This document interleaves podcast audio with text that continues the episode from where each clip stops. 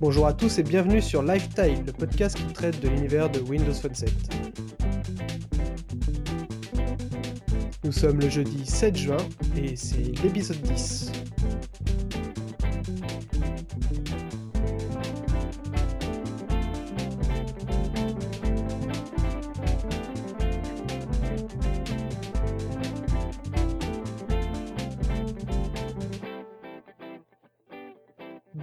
Tous et bienvenue dans l'épisode 10 de Lifestyle. Alors, après la démission de William, nous avons été à la recherche de nouveaux compères avec euh, Guillaume, alias Yerslo. D'ailleurs, salut Guillaume. Salut Alex, bonjour à tout le monde. Salut. Salut. Ah, voilà le troisième. Peut-être que vous connaîtrez et vous reconnaîtrez cette voix. Vous l'avez sans doute entendu. Enfin, pour ceux qui nous écoutent, euh, j'ai parlé de son podcast Plan B. Salut Sid Salut, comment ça va bien? Ah écoute, ça va bien, c'est parfait.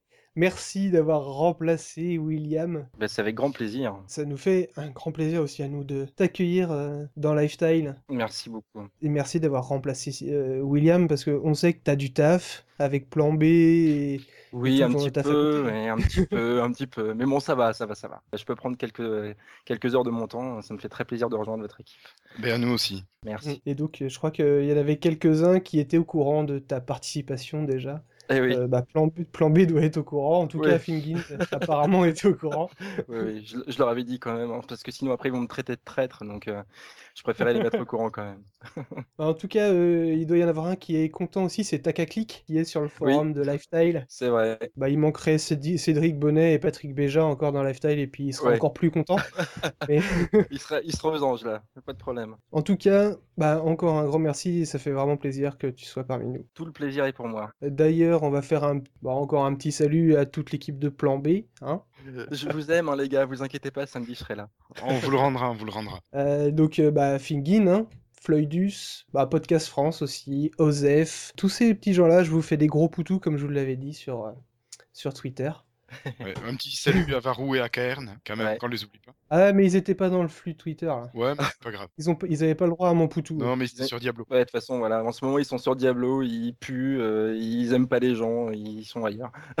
Ouais, c'est clair, on les voit plus du tout passer, quoi. On est même pas, on est même pas sûr qu'ils seront au plan B en fait euh, samedi soir, donc euh, non, je, plais- je plaisante bien sûr. Voilà, mais sinon, on a les saluts, euh, Alex, on me fera saluer aussi Christophe de Smartphone France. Ah oui, ouais, oui, carrément. Un gros salut à toi. Voilà. Bah sur ce, avec euh, tous ces poutous, euh, on va peut-être euh, commencer directement avec les news et rumeurs. hein. Allez, c'est parti.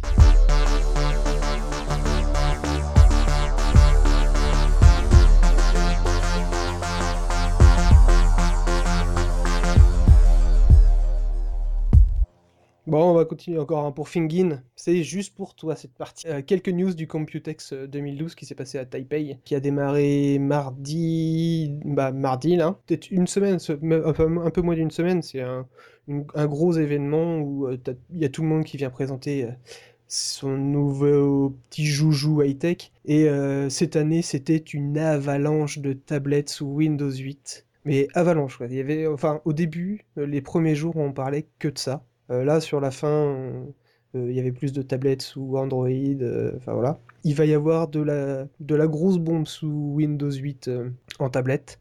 Moi, perso, je pense que mon iPad vit ses derniers instants, parce que bien. j'attends avec impatience l'Asus Taichi. Donc, un l'Asus Taichi qui est un truc complètement barré. C'est donc c'est de l'hybride, hein, mais c'est enfin, plus un portable, euh, euh, mais avec un double écran. Vous avez l'écran normal d'un portable, mais sur la face extérieure, vous avez aussi un autre écran pour vous en, pour vous en servir comme tablette. On n'a pas de prix, enfin en tout cas pas à ma dernière connaissance. Non, il n'y avait pas d'infos là-dessus. Mais euh, bah voilà, c'est une grosse, grosse euh, config. Ça sera à base de processeur Core i7, donc voilà, hein, c'est pas un petit truc. Avec euh, 4 Go de mémoire vive, du SSD ou un disque dur, ça sera en option. De l'USB 3. 3, du mini VGA, mini DVI, du Wi-Fi, bon ça c'est normal, de la webcam.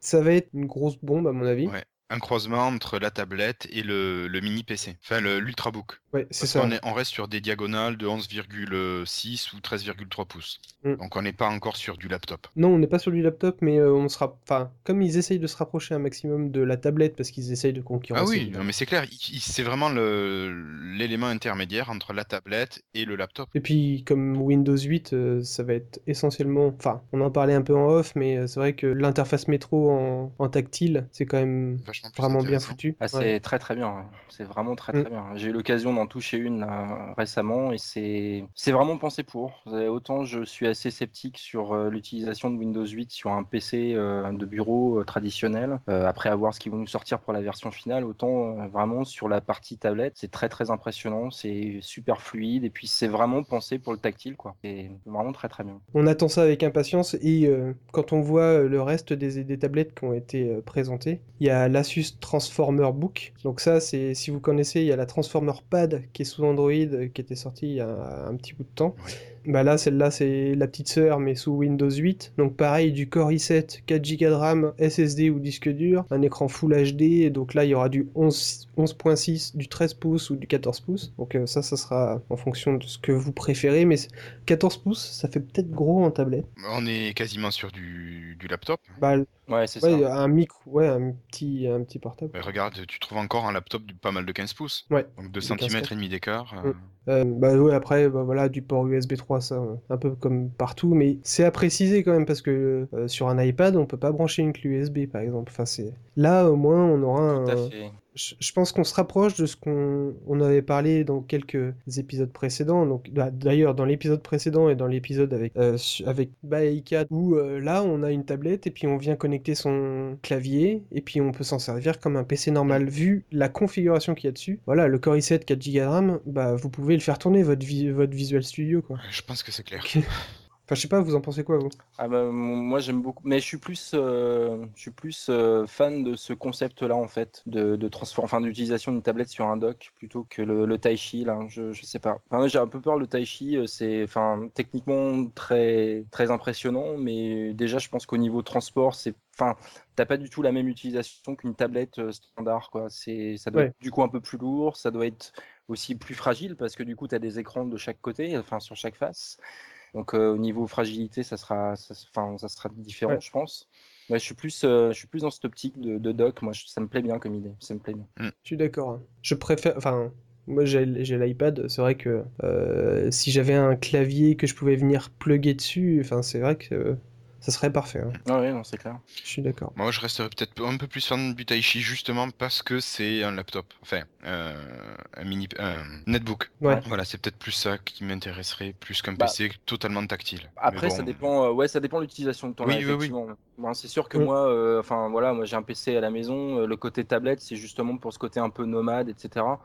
Euh, bon, tu vois, pouvoir me balader euh, n'importe où euh, dans la chambre et tout le soir pour lire, lire des sites ou quoi que ce soit sans être forcément sur mon PC. C'est vraiment le côté tablette qui m'intéresse. Moi, j'ai pas de tablette aujourd'hui. J'attends vraiment les tablettes Windows 8 là pour, pour en acquérir une. Et c'est vrai que, enfin voilà, le côté dock me plaît parce que du coup, ça t'enlève une limitation, on va dire, de la tablette, notamment au niveau du clavier virtuel. Même s'ils sont bien conçus, c'est vrai que ça c'est pas un clavier physique. Après, euh, moi, quand j'ai besoin de taper des choses, ce genre, enfin, ce- faire d'autres utilisations, j'ai mon PC, quoi. Oui, non, mais ça, on est d'accord. Pour petite précision, là on parlait de tablette hybride ou. euh, Enfin, on ne sait même plus comment vraiment appeler ça quoi. Oui, il n'y a pas de vente.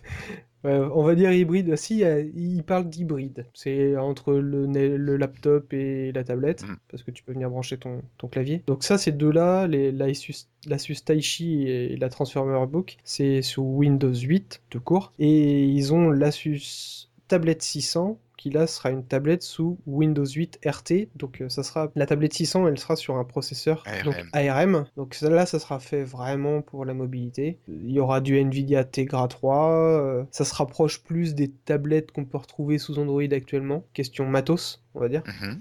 Euh, mais là, ça sera sous Windows 8 RT, donc la version un peu, enfin, spécifique ARM. Euh, après, à côté de ça, euh, c'est un écran de 10 pouces, euh, appareil photo, du mégapixel, euh, du Wi-Fi, Bluetooth, GPS euh, et du NFC. Donc ça aussi, euh, celle-là, elle a l'air euh, bien intéressante et à voir, mais on n'a pas le prix. Non, jamais. Ah, non, on aura la surprise plus tard. ouais. Voilà. Mais ça s'annonce assez, Voilà. assez élevé d'après ce que, enfin, ce que vous disiez là tout à l'heure en off. euh. Ouais, ce que j'ai vu, les prix que j'ai vu passer, euh, c'était euh, au-dessus de 500 dollars, donc euh, enfin 500 euros, c'était même entre 699, 799, 899, donc euh, ça fait cher quand même, Mm. ça fait très cher la tablette. Ouais, Parce qu'ils vendent ça comme un PC, ils vendent pas ça comme une tablette, ils vendent ça comme un PC hybride, machin, enfin.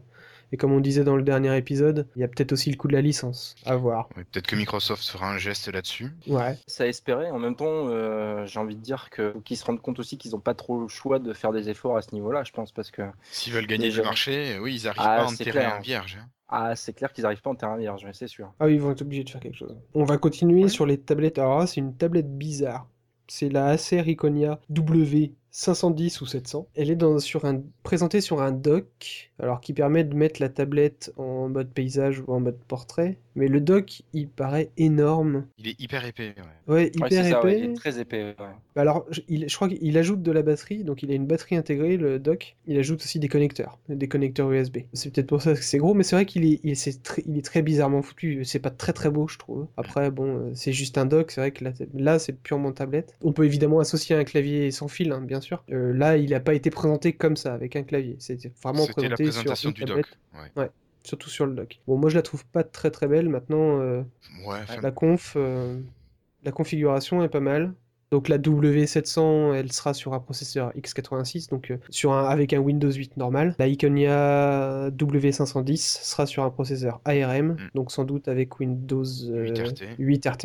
Ouais, tout à fait. Pour une diagonale de 11,6 pouces, avec une résolution, par contre là, vraiment pas mal, de 1920 par 1080. Donc voilà, du Full HD. Ça pour la W700.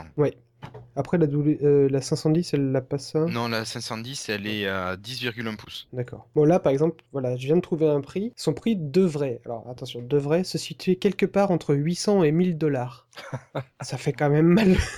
Donc entre 800 et 1000 euros. Voilà. Donc ça, c'est la W700. Donc qui devrait, bah, encore du conditionnel, assurer jusqu'à 8 heures d'autonomie, à voir. Ouais. Euh, pour, le, pour le prix de la 510, donc qui est en ARM, qui elle fait euh, 10,1 pouces. 600 à 800 dollars. C'est ça. Bah, c'est toujours au-dessus de l'iPad, quoi. Et ça, c'est ballot. Ah oui, non, c'est sûr que pour détrôner. Ah, peut-être qu'à ce prix-là, il t'offre le clavier ou le dock, je sais pas. Ouais, peut-être, ouais. Parce que Ah, bon, espérer. le, le pack complet en fait. On verra parce que tu vois, c'est toujours du euh, de vrai, c'est toujours du conditionnel, on n'en sait rien. Mais euh, bah là, c'est c'est vraiment dommage. S'ils partent là-dessus, euh, à mon avis, ça va pas réussir encore à décoller, quoi. C'est con. Non. Bon. Ou alors, euh, il faudra choisir entre un laptop et une tablette hybride, machin. Mm, Ouais, mais tu pars sur la. Ouais, mais la tablette, si te vendent la tablette à 600 euros, t'as la tablette, tu vas acheter le dock, tu vas acheter ceci, cela. Ouais, c'est pour ça qu'il faut qu'il y ait un pack entier. Ah ouais. ouais, non, à ce prix-là, le pack entier, d'accord, ça vaut l'équivalence. Mais bon. Enfin, moi, je vois, j'ai un laptop en 17 pouces, avoir une tablette en 10 pouces, ça me ferait mal, au- mal aux yeux de lâcher autant. Alors f- après, je sais pas, c'est peut-être aussi euh, une manière, euh, bah, notamment pour ce salon-là, de, de présenter des modèles, on va dire haut de gamme, donc forcément plus chers, histoire de montrer que euh, voilà, on va avoir euh, vraiment des tablettes euh, dignes de ce nom, euh, puissantes, aussi puissantes que la concurrence. C'est vrai qu'on part, euh, on part sur du gros matos à l'intérieur. Voilà, c'est ça. Faut, Mm. faut regarder ça aussi. C'est vrai que les prix sont élevés, mais c'est vrai que côté matos, ils sont quand même, euh, ils sont quand même euh, très très, très très boostés aussi, Oui. quoi. hein. Mais oui, oui. Donc après, c'est peut-être une, euh, une manière aussi de dire voilà ce qu'on va vous proposer. Je, suis, je reste persuadé qu'il y aura des modèles euh, beaucoup plus euh, beaucoup plus sobres et beaucoup plus abordables qui vont sortir. Mais je pense que là, ils voulaient marquer le coup pour le Computex et de, de présenter des modèles vraiment euh, haut de gamme quoi. Enfin, c'est un peu ce qu'on reproche à Microsoft sur la partie téléphone euh, finalement. C'est pas avoir que- de flagship. Exactement, exactement. Donc euh, je pense Mm. qu'ils veulent peut-être pas réitérer les mêmes, le même genre d'erreur quoi. Oui. Enfin, ça c'est une supposition, hein, c'est pas. On va voir débarquer une belle tablette euh, Nokia, euh, un de ces quatre, Ah, qui va, tout, qui va tout dégager, toutes les tablettes qui viennent d'être présentées. Oh, non, ils vont pas tout dégager. Parce que que ce soit les Asus ou même l'Acer, ça reste du matos qui donne Oui. envie. Je suis d'accord, mais tu vois, par exemple, euh, pour Windows Phone, euh, Nokia est passé largement devant tous les autres, toutes les autres marques dès que c'est arrivé, quoi. C'est le seul Ouais. qui, qui a fait l'effort de, de- d'essayer de vendre ses produits. De toute façon, ils n'avaient pas le choix. C'est ça. Je suis d'accord, euh, ouais, tout à fait, tout à fait d'accord avec Guillaume quoi. C'est que c'est clair que Nokia, euh, C'était marche ou crève. c'est bah déjà ils n'avaient pas le choix effectivement, mais en plus, euh, c'est les seuls qui ont fait des vraies euh, campagnes de publicité. Je veux dire, ils en ont fait mais dix fois plus que Microsoft eux-mêmes, quoi. Et puis euh, qui ont fait des téléphones. euh, bon, bah pour le coup, euh, ils ont un peu quand même euh, élargi leur gamme, quoi. Ils ont effectivement le 800 et 900 qui sont euh, bon aujourd'hui leur flagship, on va dire. Ouais. Et puis ils ont des plus petits avec le 610, etc. Donc ça correspond à plusieurs publics. Donc euh, voilà. Et puis euh, quand on voit les autres constructeurs à côté, euh, ils font pas grand-chose. Hein. Que ce soit Samsung, euh, LG euh, ou HTC, euh, bon, euh, voilà quoi. C'est pas, on peut pas dire qu'ils se soient vraiment beaucoup investis dans Windows Phone. hein. Ouais, c'est certain. Ben, HTC va sortir le Titan 2 d'ici peu. Ah. Moi, je les ai appelés, ils me l'ont confirmé. Pas de date de prévu. D'ici peu de temps, on m'a dit, mais bon, peu de temps, euh, je sais pas ce que ça peut être. voilà. Bon, ça devrait sortir avant Windows Phone 8. Ah quand même. C'est ce que j'ai, ce que le gars m'a dit. Alors on fait une grosse parenthèse entre, dans les tablettes là, mais quoique on peut dire que le Titan c'est une tablette. C'est un hybride aussi.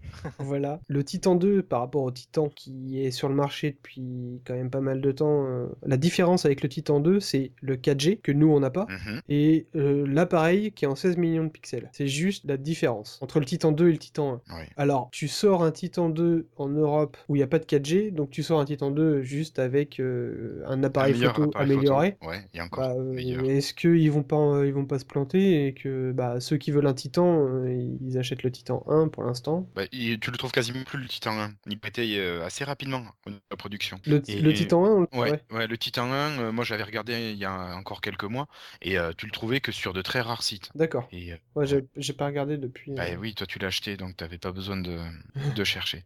Non, donc le Titan ressort en version 2. Bon, Ouais. par contre, j'ai pas réussi à lui faire dire quoi que ce soit à propos de Windows Phone 8. Et moi je pense surtout qu'ils en savent rien en fait. C'est ça le problème. Oui, c'est Enfin, ils n'en savent pas grand chose quoi. C'est- Non. J'ai un peu peur de ça. On prendra ce qu'ils nous donneront, hein, puis on en reparlera.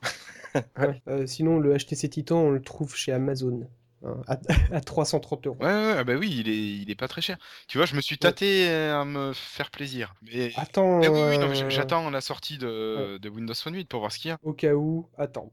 Hmm. Mais c'est clair que je vais attendre. Mais quand j'ai vu, je crois que c'est sur Amazon effectivement où je l'ai vu, et euh, tu te dis putain à ce prix-là, euh, surtout que je suis toujours bloqué avec mon putain d'appareil. Si celui-là il était bloqué, allez, on passe au, à la MSI Slider S20. Ouais, alors moi c'est celle-là qui me plaît le plus pour l'instant, donc c'est la Slider S20 de chez MSI, où là, donc il y a bien l'écran plus le clavier, mais euh, le clavier est intégré complètement, il se détache pas comme euh, les autres qu'on a pu voir. Euh, là il, il slide en fait, l'écran slide pour passer de, de version tablette en version euh, laptop, on va dire. Donc euh, l'écran il fait quand même une 11,6 pouces, donc c'est sympa, avec le clavier en dessous, donc encore mieux parce qu'on n'a pas besoin d'avoir un clavier qui se balade à côté. Mm. Et elle fait moins de 2 cm d'épaisseur. Donc c'est quand même pas mal foutu, je trouve. Celle-là, elle promet. Enfin, en tout cas, moi, c'est ce qui m'intéresse euh, actuellement, c'est ce qui m'intéresserait le plus. Ouais. Je sais pas ce que vous en pensez. euh. À voir. J'ai j'ai du mal à, j'ai du mal à me, À t'imaginer l'utiliser ouais, bah, à m'imaginer surtout, enfin le concept de slide et tout. J'ai du mal à le, à le voir. ouais. Je sais pas. Il faut penser un petit peu ça comme les claviers sur les, les smartphones à clavier physique. Tu, Ouais, tu dois le ouais. pousser et euh, l'écran bascule et se lève et le clavier reste finalement en bas. Ouais, d'accord. Je pense, je pense. Enfin, en tout cas, moi, je, le- je trouvais ça euh, assez intéressant comme concept. Hmm, Moi je resterai sur la première, la Asus, la Taichi. Attends, il y en a d'autres. Ouais, non, mais pour l'instant, dans ce qu'on a vu, je reste sur la Taichi. Après, je vais te, gr- te griller, mais la Samsung, c'est pas pour moi. Samsung, je pète toujours le Samsung. Donc, Bah alors, bah tiens, la Samsung Série 5 ultra convertible. Waouh, ça c'est un super. un nom à super Ça, c'est une tablette aussi hybride, enfin ultrabook qui se détache à moitié, sous Windows 8, avec un écran 13,3 pouces, qui peut pivoter en fait. Enfin, c'est un ultrabook, mais l'écran pivote pour passer en mode tablette. Ouais. C'est- Ça existait déjà un peu. euh, Ouais, c'est ce que j'allais dire. Ils avaient déjà fait ça à l'époque, euh, il y a, il y a 5 ou 6 ans. euh. Mm. Je sais plus sur. sur... Bah, c'était sur... ouais, si, sur les premières euh, ouais, pour les premiers trucs tactiles en fait. qui géraient le tactile, ouais. Ouais, exactement. Ouais. Bon, là, il y aurait, euh. Ouais. Bah, Samsung euh, qui révolutionne pas la tablette. hein. Non, non, parce que bah, la- après la conf, euh, le matériel c'est la même que les autres, quoi. C'est du i7, euh, 4 Go de RAM, disque dur de 500 Go ou SSD de 240 Go. C'est bien, mais voilà. C'est ce qui est bien, mais pas top. On, on- on va terminer avec la dernière tablette. C'est encore du Asus, avec euh, la All-in-One. Alors Alors ça, la all-in-one, ce qui m'a fait marrer, c'est que c'est une tablette, alors énorme, 18,4 pouces. C'est gigantesque. Ah bah, c'est plus une tablette, c'est un PC voilà, C'est clair, c'est clair. C'est un PC. Faut avoir un Et grand d'ailleurs, hein. euh, la, la photo qu'on voit passer, euh, d'ailleurs, il pose euh, la tablette sur un dock et ça fait comme un écran en fait. Le dock, c'est comme si c'était un socle de votre écran et vous venez poser votre tablette dessus et ça vous fait un écran avec un socle comme un écran quoi, comme un écran LCD. C'est gigantesque, mais euh, le petit truc sympa qui m'a fait rigoler, c'est euh, que c'est une tablette en dual boot entre Windows 8 et Android. On se mouille pas trop. Et ça, je- voilà, j'ai trouvé ça parfait, quoi. Pourquoi? Je ne sais pas. Mais euh, bon, ça peut être intéressant. C'est... Mais bon, si on a un Windows 8 avec l'interface métro, pourquoi avoir un Android? Peut-être pour profiter du market à moindre coût. Enfin, je dis ça, mais je connais pas trop le. Enfin, je connais pas le monde ouais, du Android. Et par contre, euh, peut-être bénéficier plus des fonctionnalités PC avec la version Windows euh, Wi- Windows 8. Ouais, c'est ça, ouais. Mais bon, on- Windows 8 est fait aussi pour la tablette, tu vois, donc euh, Je sais bien, mais c'est pas l'eau.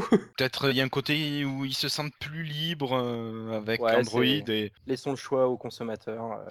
c'est pas mal. Voilà. Bon après, j'imagine que se faire un multi-boot, ça se fait déjà assez facilement entre un Windows et un Linux. Android, c'est bien une architecture Linux à la base, il me semble. Oui, oui. Donc, euh, pourquoi pas hein. Pourquoi pas Bon, C'est une alternative, quoi. Oui, oui, c'est peut-être pour le plaisir de bidouiller, de faire un truc un peu. euh, Ouais, et puis ils ont plein d'autres tablettes. Ouais, ouais, voilà, c'est ça. Je pense que c'est plus un, un délire chez eux. Même, tu vois, le côté taille à 18 pouces 4. Ah ouais, non, mais c'est énorme.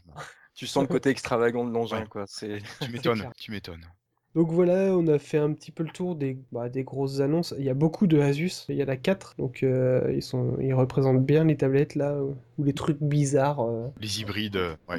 voilà, les hybrides. À voir, hein, c'est... maintenant il faut vraiment qu'on ait les prix pour qu'on se fasse une idée. Euh, j'ai peur vraiment que ça soit euh, bien au-dessus des... Des iPads. des iPads, mais le problème c'est que c'est un matos qui est beaucoup plus gros, quoi. Ouais. C'est beaucoup plus... euh, Après, comme disait Seb, c'est vrai que il faut voir quel sera le matériel moyen à peu près et le prix de ce matériel moyen.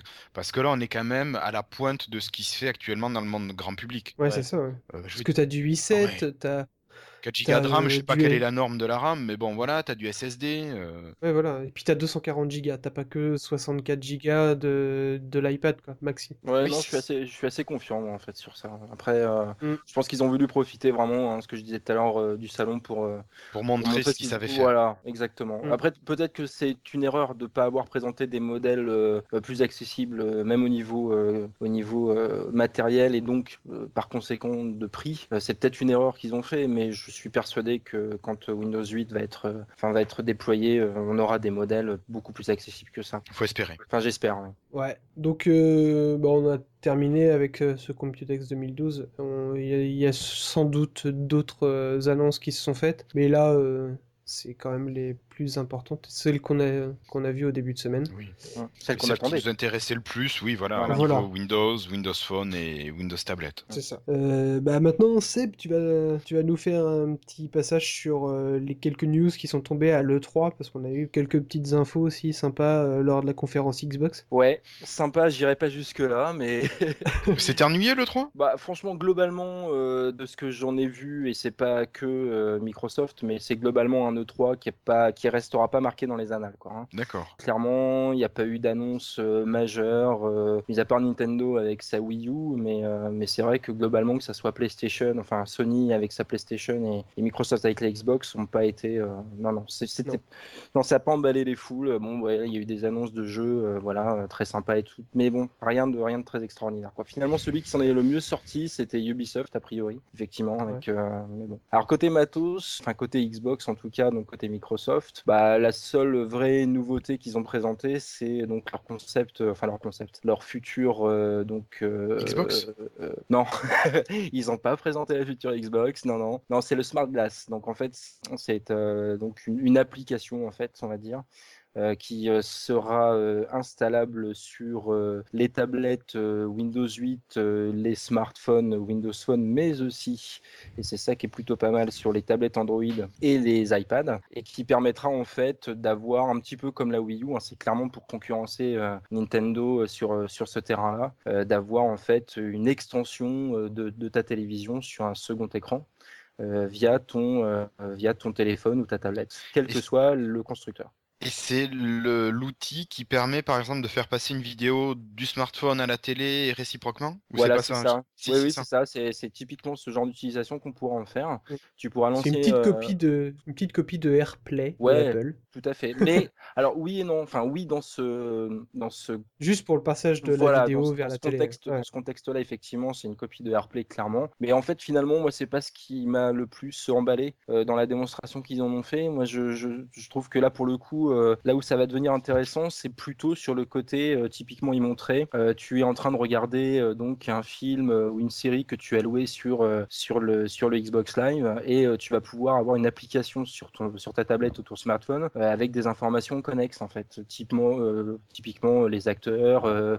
voilà, le scénario, etc. Enfin, tout un tas de choses. Là, il montrait l'exemple de Game of Thrones, effectivement, où tu avais donc l'épisode qui tournait sur ta Xbox et parallèlement sur la tablette, le gars montrait la carte du territoire, euh, donc dans Game of Thrones, euh, euh, les personnages principaux, enfin, tu vois, un, un peu d'interactivité en fait et et d'informations euh, complémentaires par rapport à ce que tu es en train de faire sur ton écran principal. Donc, moi, je trouve que c'est une bonne idée. Et puis, la deuxième, la deuxième vraie utilisation de ça, c'est pour les jeux. Donc là, c'est clairement pour concurrencer la Wii U. Et là, tu pourras avoir effectivement un qui montrait sur Halo 4, hein, donc le futur Halo qui sortira au mois d'octobre, si je me trompe pas. Donc des interactions où tu es dans le jeu, tu vises quelque chose avec ton flingue, tu découvres un point d'intérêt en fait dans le jeu, et en fait automatiquement sur ta tablette, tu pourras visualiser les détails du point d'intérêt que tu viens de découvrir. Ah, c'est ce genre d'interaction que tu peux avoir. Donc euh, après, c'est comme la Kinect, j'ai envie de dire, c'est un beau gadget. Euh, faut voir l'utilisation que les développeurs en feront par la suite. Ouais. Parce que si c'est Mm. comme la Kinect, au final, c'est technologiquement intéressant, mais bon, finalement, ça casse pas trois pattes à un canard sur l'utilisation qu'on en a.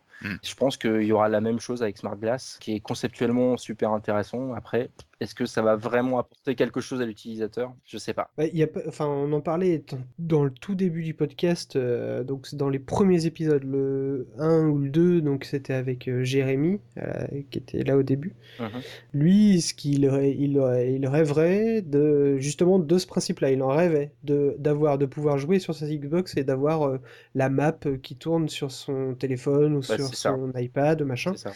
Voilà, et donc c'est arrivé et il y a plusieurs joueurs avec qui j'ai discuté qui, qui rêvaient de ce truc-là. Ouais, ouais. Là, le truc qui est parfait, c'est que t'as pas besoin. Alors, la Wii U, je vais pas en parler parce que j'ai l'impression que c'est une énorme bouse. Oh, Ouais, le c'est- troll gratuit.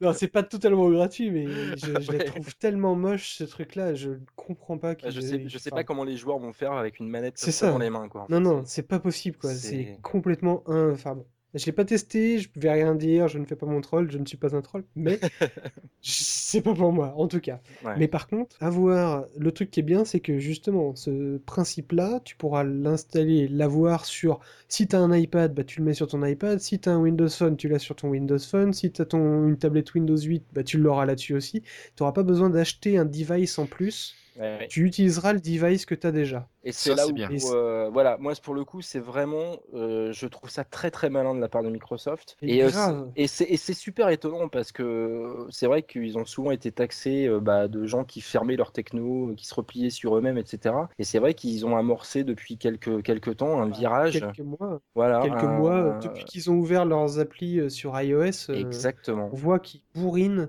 sur l'ouverture à pleine balle. Mais c'est super malin parce que là, du coup, t'imagines, enfin, le- effectivement, comme tu dis, hein, pas de device supplémentaire à acheter, c'est hyper ouvert, t'as pas, t'es pas enfermé dans une technologie, euh, tu peux, tu peux avoir la même chose pour, euh, enfin, quel que soit ton device, enfin, c'est excellent, quoi. Franchement, c'est très très malin, vraiment. Donc ça, c'est une bonne nouvelle. Encore une fois, technologiquement, je pense que c'est vraiment très intéressant. Après. Voilà, ce que je disais tout à l'heure, c'est comme Faut que Kinect ça soit utilisé. faut que ça soit utilisé. Clairement, je, je, enfin, je sais pas ce que vous en pensez, mais je pense que hum, les possibilités sont bien plus grandes avec ce genre de concept. Kinect, finalement, euh, on se rend compte aujourd'hui que, euh, bah, c'est, enfin, dans les jeux, on va dire matures.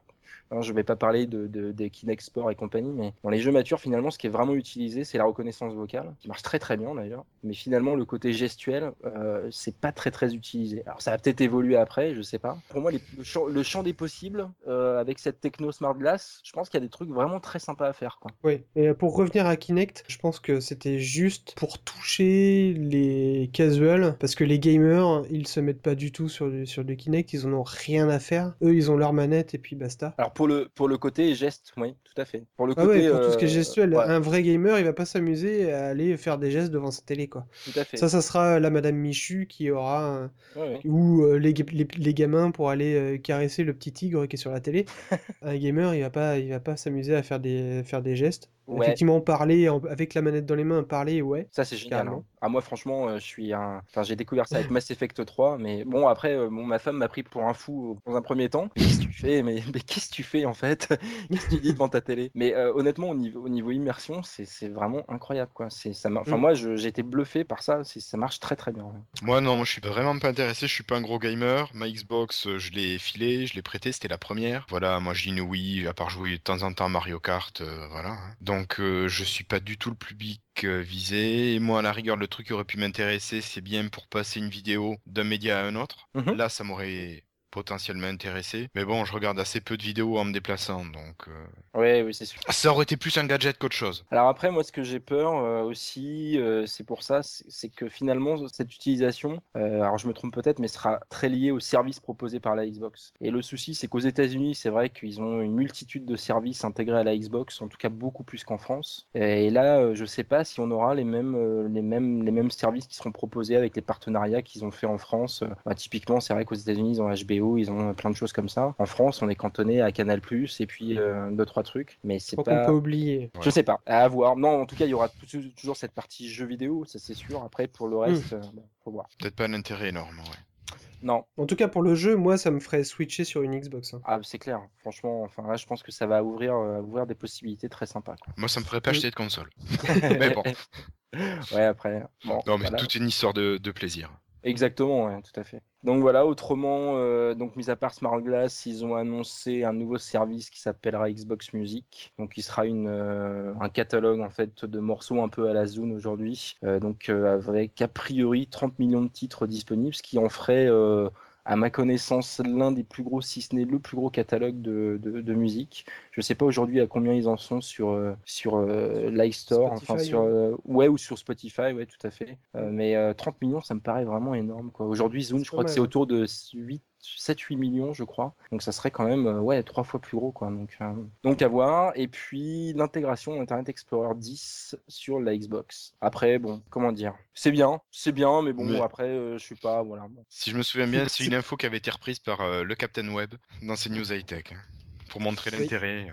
Ouais, euh, pff, après, je, je sais pas. euh, moi, c'est- je, je suis assez, euh, assez contente de, de la manière dont a évolué la Xbox avec le temps. C'est vrai qu'aujourd'hui, c'est une petite boîte multimédia qui marche plutôt bien. Après, bon, euh, le côté browser sur la Xbox, c'était demandé, ils l'ont fait. euh, je pense que ça va plaire à beaucoup de gens. Il y avait déjà Internet euh, Explorer? Non, non, non, non, non, non, il n'y a pas d'explorateur en fait. Tu avais juste D'accord. depuis euh, la dernière mise à jour, tu avais un, une, sorte de, de, zone de recherche Bing qui te permettait de browser en fait sur le market.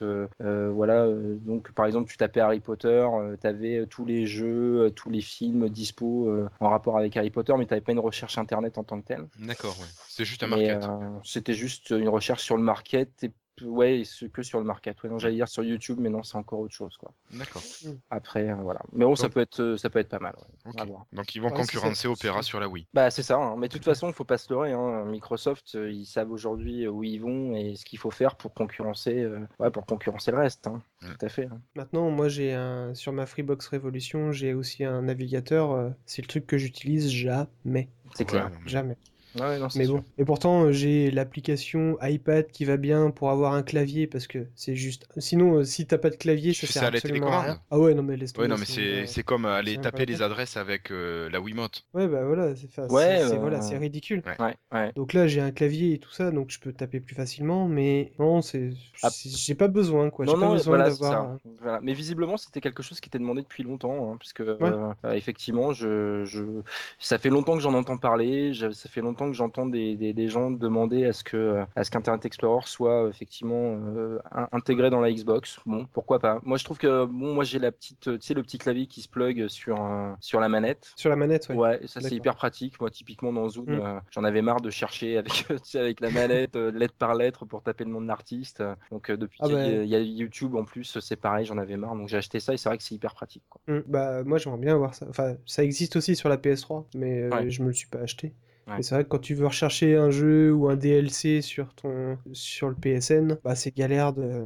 Ah ouais, ouais, non c'est clair. Donc voilà, donc euh, mis à part ça, et eh ben il n'y a pas grand chose à dire de cette 3, euh, en tout cas pour la partie Microsoft. Je pense que c'est vrai que j'ai lu plusieurs euh, plusieurs articles qui étaient plus ou moins d'accord sur le fait que bah, des acteurs comme aujourd'hui Sony ou Microsoft se réservent pour l'année prochaine pour annoncer les futures générations de consoles et que cette année c'était plus une année de transition. Donc C'est ça. voilà. Bah, c'était prévu, enfin ça se disait prévu. déjà depuis 2-3 mois, euh, ça se disait que le 3 ne serait pas fantastique cette année. Non, non, c'est clair.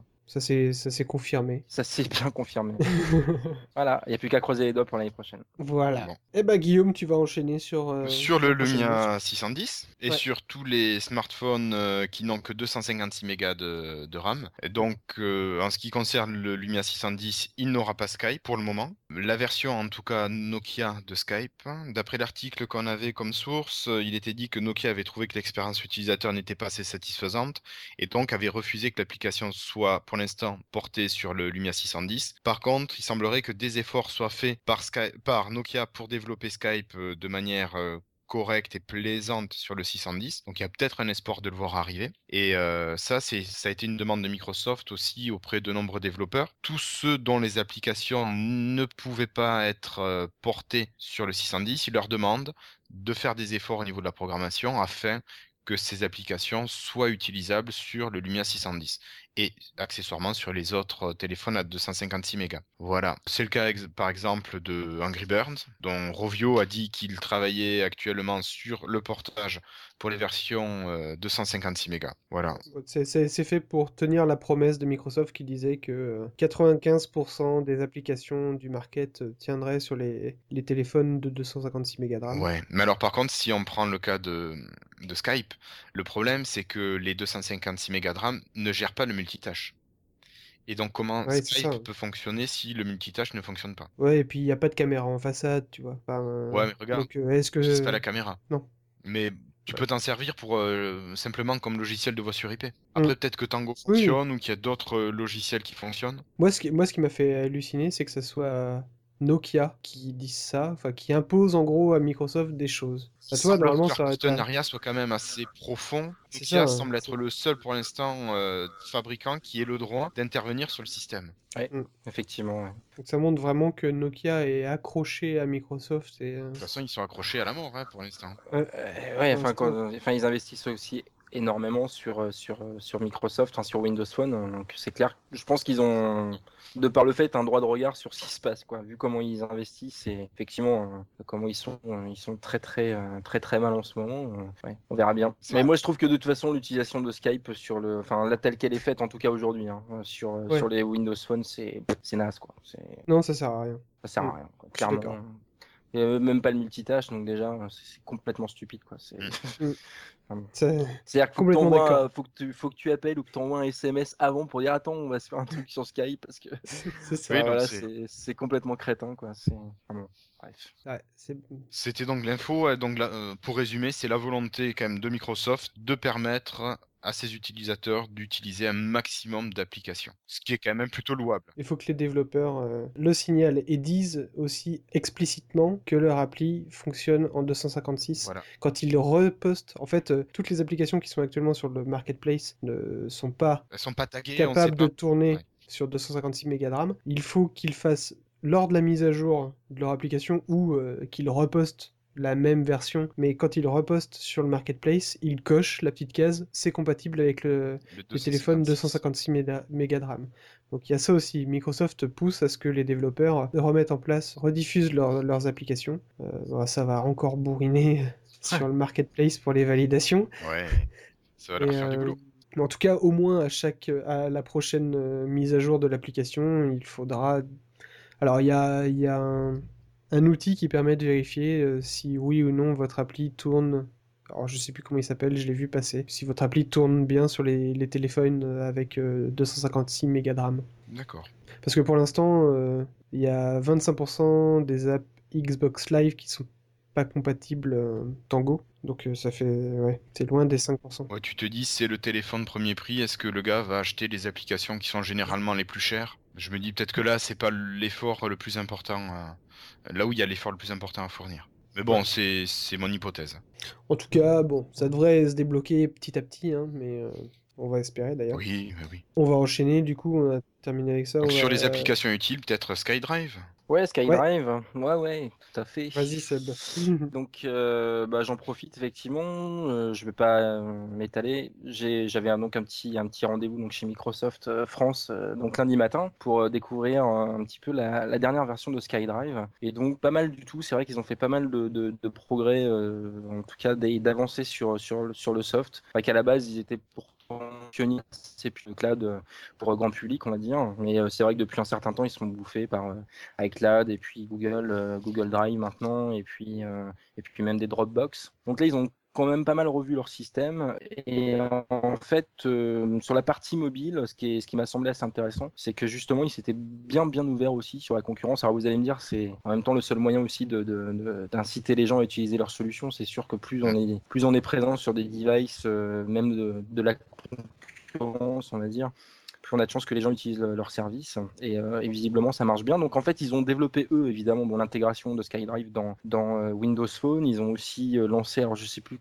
quand est-ce que c'était Ils ont lancé carrément l'application SkyDrive qui est plutôt pas mal faite. Ils ont, euh, ils ont aussi donc développé l'application pour iPhone, enfin pour iOS. Donc voilà, et ils ont mis à disposition les API SkyDrive pour l'ensemble des développeurs, que ce soit sur Android, sur iOS ou sur Windows Phone, qui permet du coup à des, applications euh, mobiles euh, d'utiliser SkyDrive pour enregistrer typiquement des fichiers. Alors là, j'avais utilisé, j'imagine que vous connaissez, mais HandyScan. Vous savez ce que c'est, non HandyScan? Ça me dit quelque chose. Tu prends une photo et ça te le, ça te Ouais, le scanne, grosso modo. Ouais. Ça Ouais, fait oui, l'OCR. c'est- et- ou alors ça fait pas de l'OCR, enfin pas que je sache en tout cas. Moi je l'utilise juste pour scanner euh, des documents euh, type carte d'identité, ce genre de choses.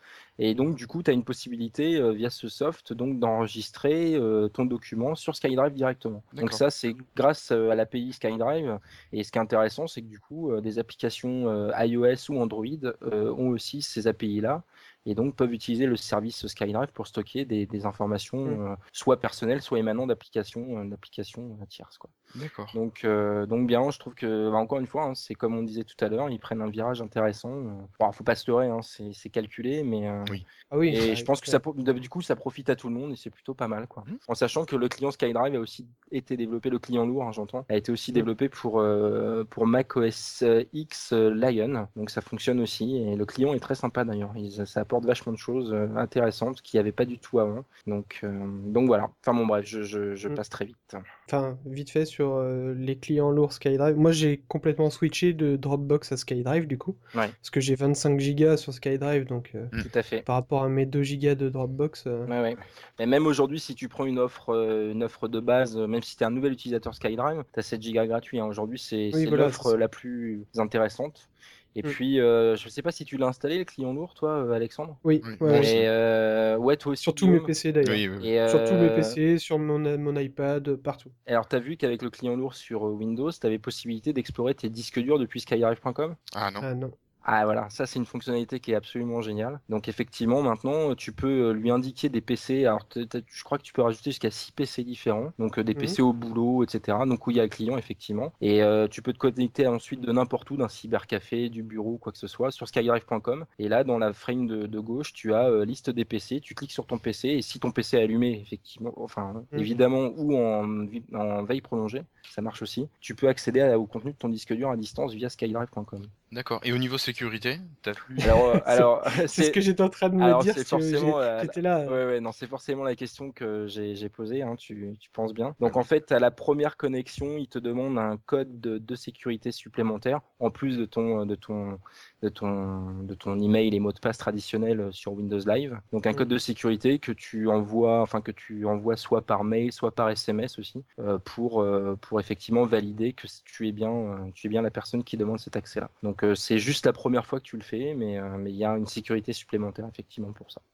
Et notre pro de la sécurité, il en pense quoi? Bah, je vais pas installer le client lourd à mon boulot. ah ouais, de toute façon, oui. oui, non, faut mieux éviter, effectivement. Ouais, non, non. euh, Alors, ils, ils le font chez Microsoft, alors je, enfin, je pense quand même qu'ils ils ont bien. Ouais, mais tu sais, qu'on- en bossant dans la sécurité, on a des projets qui sont assez sensibles et j'ai pas trop envie.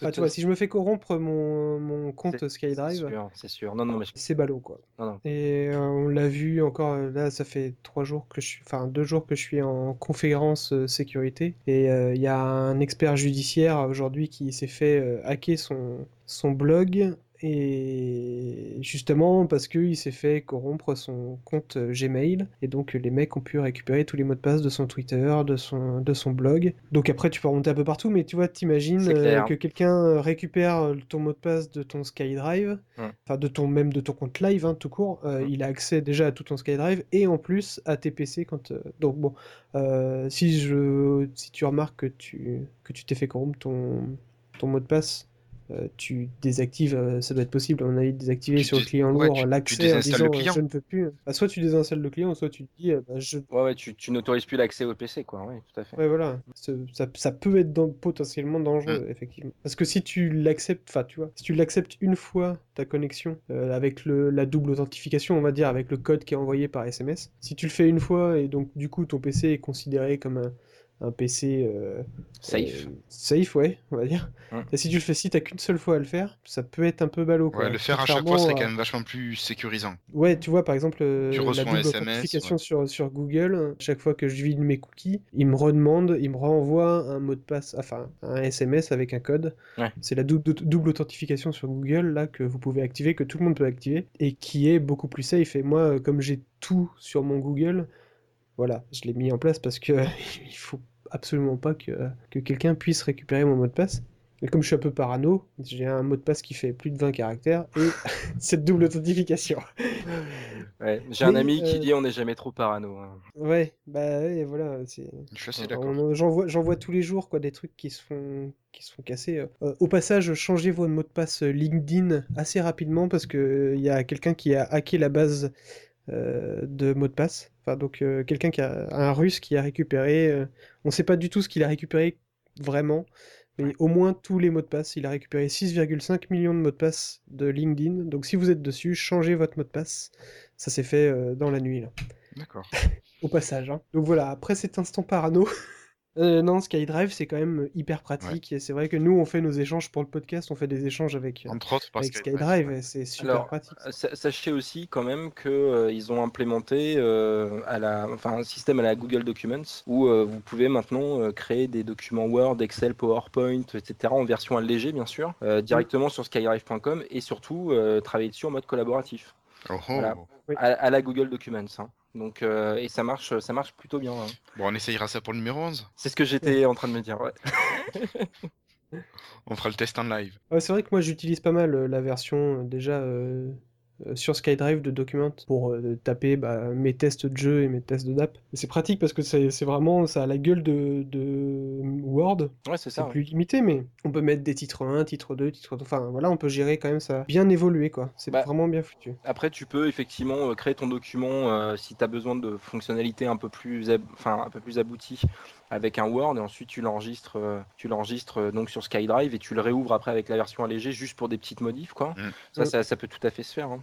Ouais, bah Mm. oui. Et sinon, tu as eu des infos de pourquoi ils étaient passés de 25 gigas pour euh, chaque euh, compte SkyDrive à 7 gigas ou vous en avez pas du tout parlé? Alors si si, on en a parlé. euh, en fait, ils ont réalisé une étude sur la population d'utilisateurs de, de SkyDrive et se sont rendus compte que 98% des utilisateurs de SkyDrive avaient moins de 4 gigas de données sur leur SkyDrive. Euh, ce qui Ouais. représente quand même une grosse manne. hein. Donc, faut savoir que, bon, t'imagines potentiellement 25 gigas de données par personne, enfin Ouais, par ça, fait, utilisateur. ça fait de la place. Au niveau infrastructure à gérer derrière parce que c'est énormément. Je sais plus combien il m'a dit. Je crois que c'est 150 millions d'utilisateurs, je crois un truc comme ça. Enfin, c'est gigantesque quoi. C'est euh, énorme. Ah oui, quand même. Ouais ouais ouais, c'est gigantesque ouais.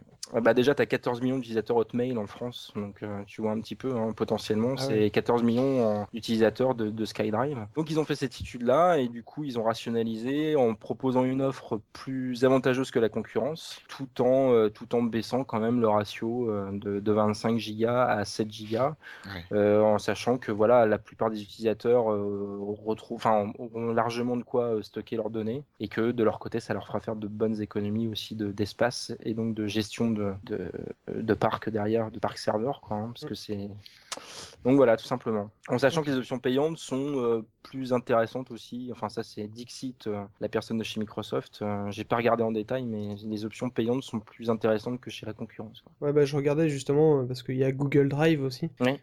qui est sorti il n'y a pas trop trop longtemps. Google Drive, c'est 5 gigas d'espace gratuit. Oui. Et après, c'est pour 25 gigas, c'est 2,5 dollars par mois tout de suite. Ouais. Mm. Mais je, Donc, je- euh, ouais, De mémoire, c'est moins cher effectivement pour Skyline. Ouais. Mm. Et puis, bah, avec 7 gigas, sérieusement, on a largement de quoi faire. C'est clair. Surtout qu'on est limité à 300 mégas de Par enfin, fichier. les, les fichiers. ouais, Alors, c'est 300 mégas. euh, oui et non. Enfin, tu es limité à 300 mégas euh, quand tu passes par un transfert euh, skydrive.com. Ouais. Avec, le avec le client lourd, ça peut aller jusqu'à 2 gigas. D'accord. Bon. Ah, d'accord. Voilà, j'ai oublié de le préciser tout à l'heure en parlant du client lourd, mais c'est effectivement l'un des avantages du client lourd aussi. ouais. Ok. Ah, ça c'est pas mal. Ouais. Du coup, euh, parce que du coup, pour mes gros fichiers, euh, style des vidéos en 1080, qui font euh, pour 5 minutes, ça me faisait euh, 400 MB. Ouais. Bah, je l'envoyais sur, toi, j'utilisais Dropbox juste pour ça, quoi. Ouais, non, mais là. Et- Parce que je savais pas que j'avais pas testé l'envoi par SkyDrive avec le client lourd. hein. Mais bah, du coup, Mais euh, d'ailleurs, euh, d'ailleurs, je crois que Dropbox c'est la même chose. Quand tu passes par le par le web, en fait, tu dois être limité à 300 mégas, il me semble, et que tu dois. et c'est qu'en utilisant Ah ouais. le client lourd que tu peux effectivement envoyer plus. Ouais. Ce qui paraissait logique en fait. hein. Oui, oui, oui. Donc oui, donc oui, c'est 2 gigas avec le client lourd euh, Skyline. Ok. Bon, bah nickel. Bonne info. Eh ben, merci Ouais. Seb Mais de rien, ton petit retour euh, de ton rendez-vous là-bas. avec plaisir. On va se faire un petit dossier rumeur maintenant. Ouais. Allez. Allez. Ah, j'ai envie de commencer par la rumeur what the fuck. Allez, vas-y. Fais-toi Allez, plaisir. Lâche-toi. Alors, euh, mais alors ça, c'est des analystes. Alors, je fais le signe de guillemets avec mes mains. On le voit bien, on le voit bien. Ouais, c'est très visuel euh, par podcast. Voilà, c'est très visuel, mais des analystes qui ont dit que Facebook devrait bah, pff, racheter Nokia pour faire un Facebook Phone, quoi. Ouais, pourquoi s'emmerder? C'est vrai que. C'est vachement plus facile. Nokia est un petit peu à la rue en ce moment. euh, ça vaut pas trop cher. Allez-y, hop, Facebook. Allez, si vous voulez faire un Facebook Phone, achetez, No- achetez Nokia, c'est Il parfait. pourrait pas juste faire un partenariat? Je sais pas, je dis ça, mais je, je Non, suis mais- pas analyste. hein. Non, mais, Mais voilà, c'est ça, J'ai c'est- lu ça, j'ai sauté au plafond quand j'ai fait c'est pas possible. Non, surtout les analystes, taisez-vous. Je ne veux pas de, de Facebook sur, avec Nokia, c'est pas possible. Et puis, à mon avis, Microsoft tirerait un petit peu la gueule. Ouais. Ah, c'est clair, c'est clair, c'est clair. Ah, il, pro- il pro- il proposait RIM aussi, hein, je crois, dans la- Dans l'analyse. Ouais, dans l'analyse. ouais. Ça doit coûter Ouais. moins cher, Rim. oui. En ce moment, oui. C'est sûr. Donc, euh, ouais, voilà, c'était la petite rumeur euh, des analystes encore qui, qui se croient tout, tout permis et qui en fait n'y connaissent rien du tout. Bah, le truc, c'est que c'est- euh, non, mais le pire, en fait, c'est que c'est même pas une rumeur quand tu réfléchis. Parce que Oui, non, finalement, les analystes ont pondu ce truc-là, quoi. C'est ça. c'est- factuel, quoi. C'est pas une rumeur. Oui. Ouais, enfin, c'est les propositions à la con. C'est ça. Voilà. Bah, ils sont payés pour ça, qu'est-ce que tu veux? Ouais, pardon, excuse-moi. Faut, bien- faut bien qu'ils fassent des analyses. Ah, C'est ça. Il faut bien qu'ils trouvent des choses à analyser. hein. Voilà, C'est ça. et des choses à dire. Bon, on va peut-être pas rester là-dessus. Euh, ouais, on va rester, on va prendre, bah, la- du coup, euh, je sais pas qui est-ce qu'on Les nouvelles sur, euh, résolutions? Ouais, vas-y. Ouais, alors euh, il semblerait qu'on passe, euh, enfin que les futurs Windows Phone 8 supportent quatre résolutions d'écran. Alors bien sûr la résolution ordinaire, la 480 par 800, mais il semblerait qu'il y ait aussi une 480 par 640 plus petite, une 768 par 1280 qui serait le nouveau standard, et une 720 par 1280. Donc euh, ça, c'est ce qui semble avoir été révélé par l'utilisation de statistiques euh, Google Analytics avec la visite euh, de certains appareils qui avaient comme résolution euh, donc ce que je vous ai cité, qui avaient comme version de navigateur du Windows, du Internet Explorer 10 et du 24 bits comme écran. Donc on quitterait le 16 bits qu'on a actuellement pour du 24 bits. Mm. Peut-être quelques dégradés un peu plus jolis, ça serait pas mal. Voilà. Et euh, sinon, qu'est-ce qu'il faut dire Que ça permettrait peut-être d'avoir des écrans qui seraient meilleurs que le Retina. Voilà, on aurait quelques pixels par pouce euh, au-dessus. Mm. Mais voilà. Bon. Non mais tu vois, on en parlait justement dans le billet qu'on a fait pour avec MyGeek System, avec toi, Tout à fait, Sid. Ouais. Ouais, ouais, tout à fait. Ouais. On parlait des différentes résolutions d'écran. euh, C'est vrai que quand on voit les grands écrans, on se dit, eh ben, ça serait bien d'avoir une résolution appropriée à 4,7 pouces. Ouais. Ah oui, complètement. Non, non, mais c'est clair, c'est clair. Donc, Disons au euh, moins non, mieux approprié. Pas forcément Voilà, spécial pour le 4.7, mais avoir Non. quelque chose pour les petits écrans, les grands, les grands écrans. C'est ça. Ouais. Ouais, tout à Donc fait. euh, non, ça serait, Ça, ça serait bien. ça serait bien que ça se concrétise. Par contre, peut-être au niveau des développeurs, ça ferait du boulot euh, pour adapter les applications. Je sais pas où est-ce qu'il y aurait un truc. Hum, Non, en fait, euh, si je dis pas de bêtises, en fait, ça j'avais suivi ça euh, lors de la conférence euh, euh, Windows 8 justement qu'ils avaient présenté au, au, euh, comment dire au Developer Summit l'année dernière. Ouais. Et en fait, ils avaient présenté la nouvelle version de Visual Studio et euh, ils avaient notamment une nouvelle fonctionnalité pour le développement euh, orienté, euh, orienté device type smartphone qui permettait en fait de calibrer les résolutions d'écran dans ton projet en fait. Ah. Et tu pouvais faire du, du multi, multi-résolution dans le même projet. Et en fait, après, ça s'adaptait en fonction de, du téléphone, du, enfin, du device sur lequel ça s'installait en fait. D'accord. Et ça, c'est vachement bien parce que du coup, un gain de temps énorme pour les développeurs déjà. Mhm. Et puis, euh, et puis, et puis effectivement, euh, beaucoup plus souple euh, à l'installation. Alors après, bon, j'avais vu ça rapidement. Je sais qu'ils avaient montré ce bloc, ce bloc dans, dans Visual Studio euh, et les développeurs étaient tous euh, comme des fous dans la salle. ça m'a rappelé les, les, les bonnes vieilles, euh, les bonnes vieilles keynote euh, Apple où tout le monde gueulait partout. Tu sais. C'est- C'était assez impressionnant d'ailleurs pour une pour une keynote Microsoft, c'était assez impressionnant. Et, et donc voilà, enfin, tout ça pour dire qu'a priori, euh, ça va être relativement simple en fait. Bon, faut espérer. Faut Faut espérer. espérer que tout le monde puisse en bénéficier, en bénéficier assez aisément. Voilà, pas plus. On va espérer. Voilà, pas plus. bah, qui est-ce qui veut prendre la dernière Bon, allez, je, je peux la prendre. Vas-y, Je suis le seul prends-la. à- Ah non, non, pardon, on est deux, Sébastien. Toi aussi, tu nous as pas dit ce que Ah. t'avais comme appareil. oh là là, moi j'ai un, un vieux Samsung Omnia 7, moi. Tu Ouais, sais. ben, tu sais, moi j'ai un Mozart. hein. Eh oui, eh oui. Donc nous, on est de la première génération. Et donc, il semblerait que la rumeur, euh, la rumeur qui tourne, cette fois, dise que nos appareils auraient bénéficieraient de Windows Phone 8, mais que certaines fonctionnalités ne seraient pas supportées par notre matériel. Bon, ce qui, c'est, qui, ce qui semblerait normal. Hein. Je sais pas ce que toi t'en penses, mais bon, moi je vais pas la cracher dans la soupe et dire que euh, Microsoft fait pas son boulot si le matériel est pas là. Très clairement. Moi, c'est de toute façon ce que j'avais euh, bah, ce que j'avais mis à l'époque sur un article dans My Geek System euh, quand ils avaient annoncé que le Lumia 900 n'aurait pas de mise à jour. Moi, c'était un peu ce que j'avais pensé. euh, c'est clair que bah voilà sur des devices tels que les nôtres, on n'aura pas toutes les fonctionnalités, mais ça c'est Normal, c'est évident. Ouais, c'est typiquement lié au matériel, donc ça ils peuvent rien y faire. Mais je reste en tout cas assez assez confiant sur le fait que on aura quand même une mise à jour. Alors il y a d'autres rumeurs. hein, De... Enfin, aujourd'hui, là, il y a une rumeur qui a traîné. hein, je sais plus où j'ai vu ça. Comme quoi, il y aurait une version. euh, 7.7 ou 7.8 eh, Exactement. ouais, Ouais, j'ai dû voir la exactement. même. Exactement. C'est- exactement ça. J'ai vu ça Donc, sur qui mon Windows Phone. apporterait, un- voilà, qui, est- qui apporterait en fait euh, euh, tout un tas de choses donc propres à Windows Phone 8, on va dire, mais euh, effectivement euh, sans, ce- sans, sans le lot euh, correspondant au NFC, BitLocker, etc., etc. Quoi. Bon, on Mm. verra. Mais de toute façon, moi, c'est c'est clair que, enfin, vous l'aviez déjà dit dans vos épisodes précédents, et je suis tout à fait d'accord avec ça. C'est que pour moi, la position de Microsoft, c'est vraiment, euh, et moi, le fait qu'ils se testent, pour moi, c'est très inquiétant en fait. Le fait qu'ils démandent pas, c'est très inquiétant. C'est ça qui m'embête encore, encore aujourd'hui, quoi. C'est vraiment. Ouais. euh, Faut attendre le c'est- 20, euh, Le 20 la juin. semaine du 20 juin. Ouais. Ah bah c'est où, ça. euh, apparemment, ils vont, ça va être amazing. Ouais, c'est plus le développeur Summit.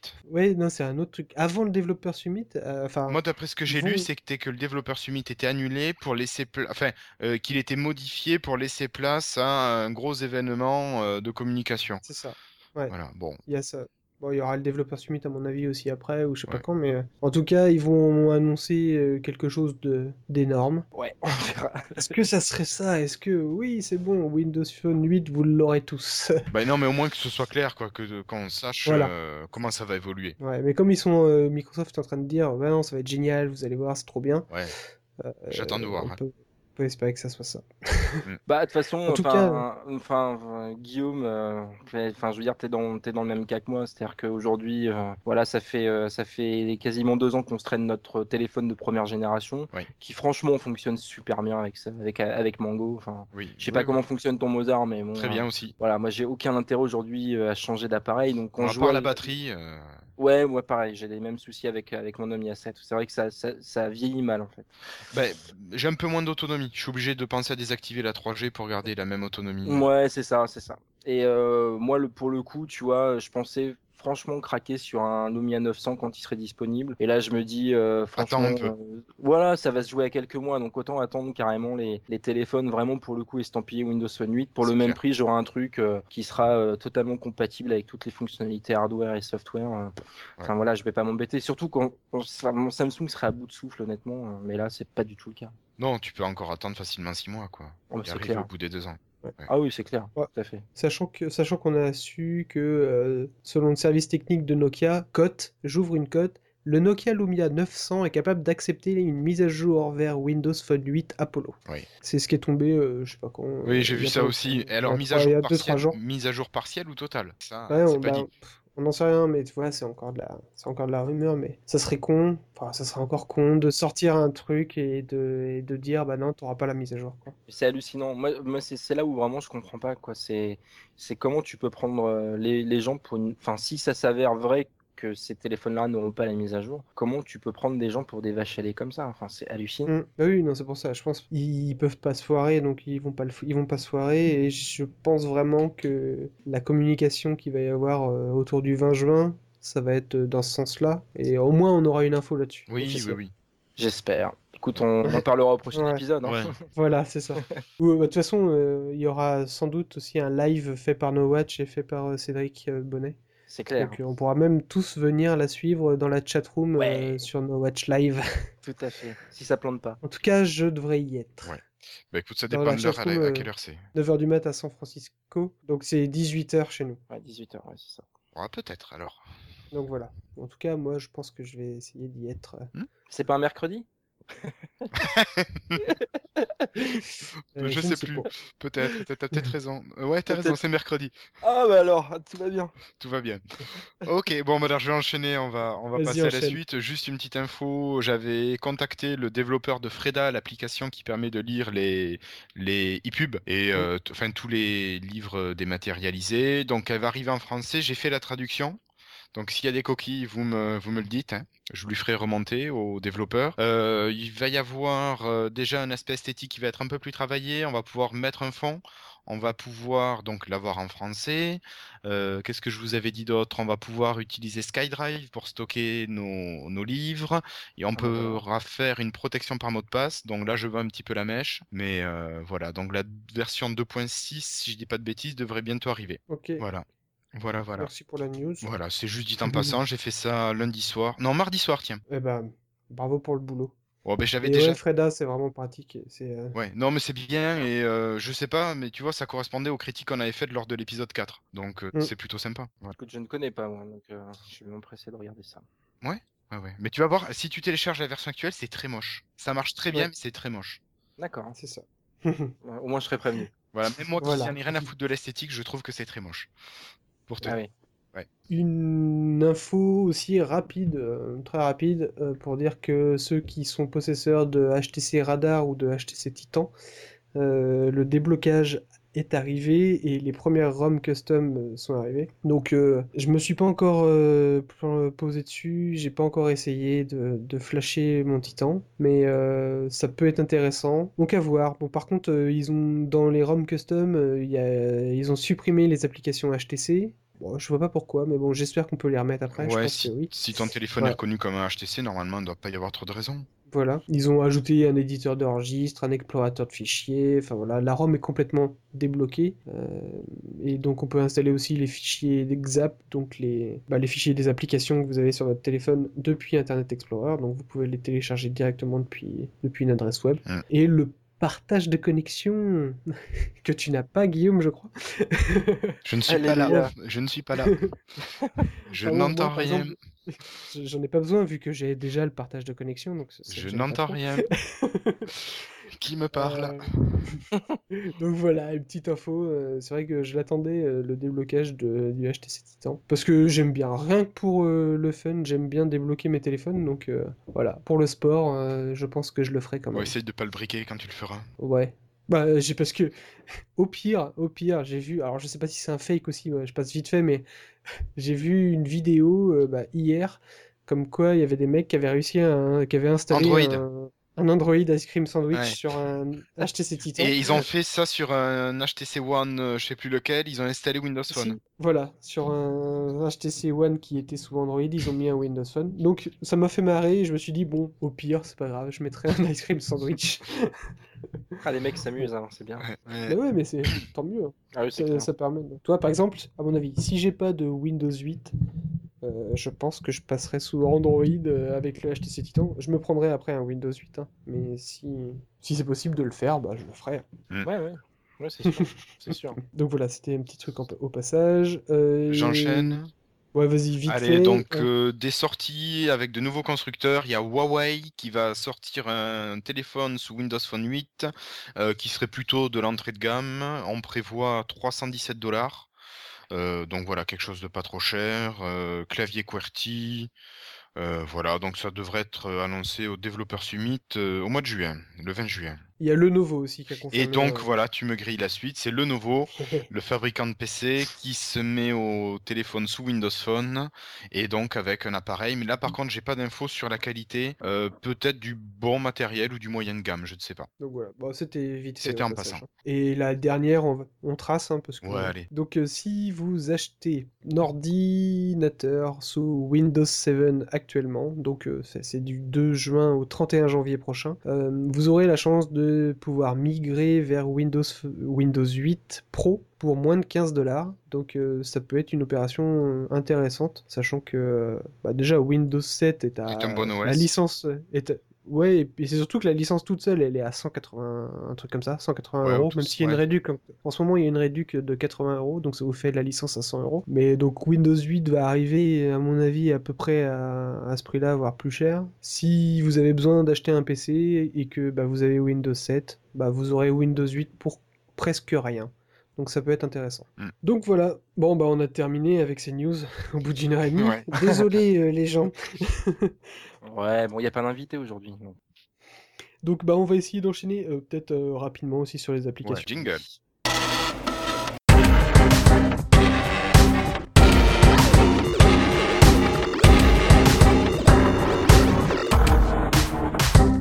Donc bah je vais commencer avec mon, ma première application. Est-ce peut-être avez-vous déjà voulu briller en société ou Non. étaler votre science?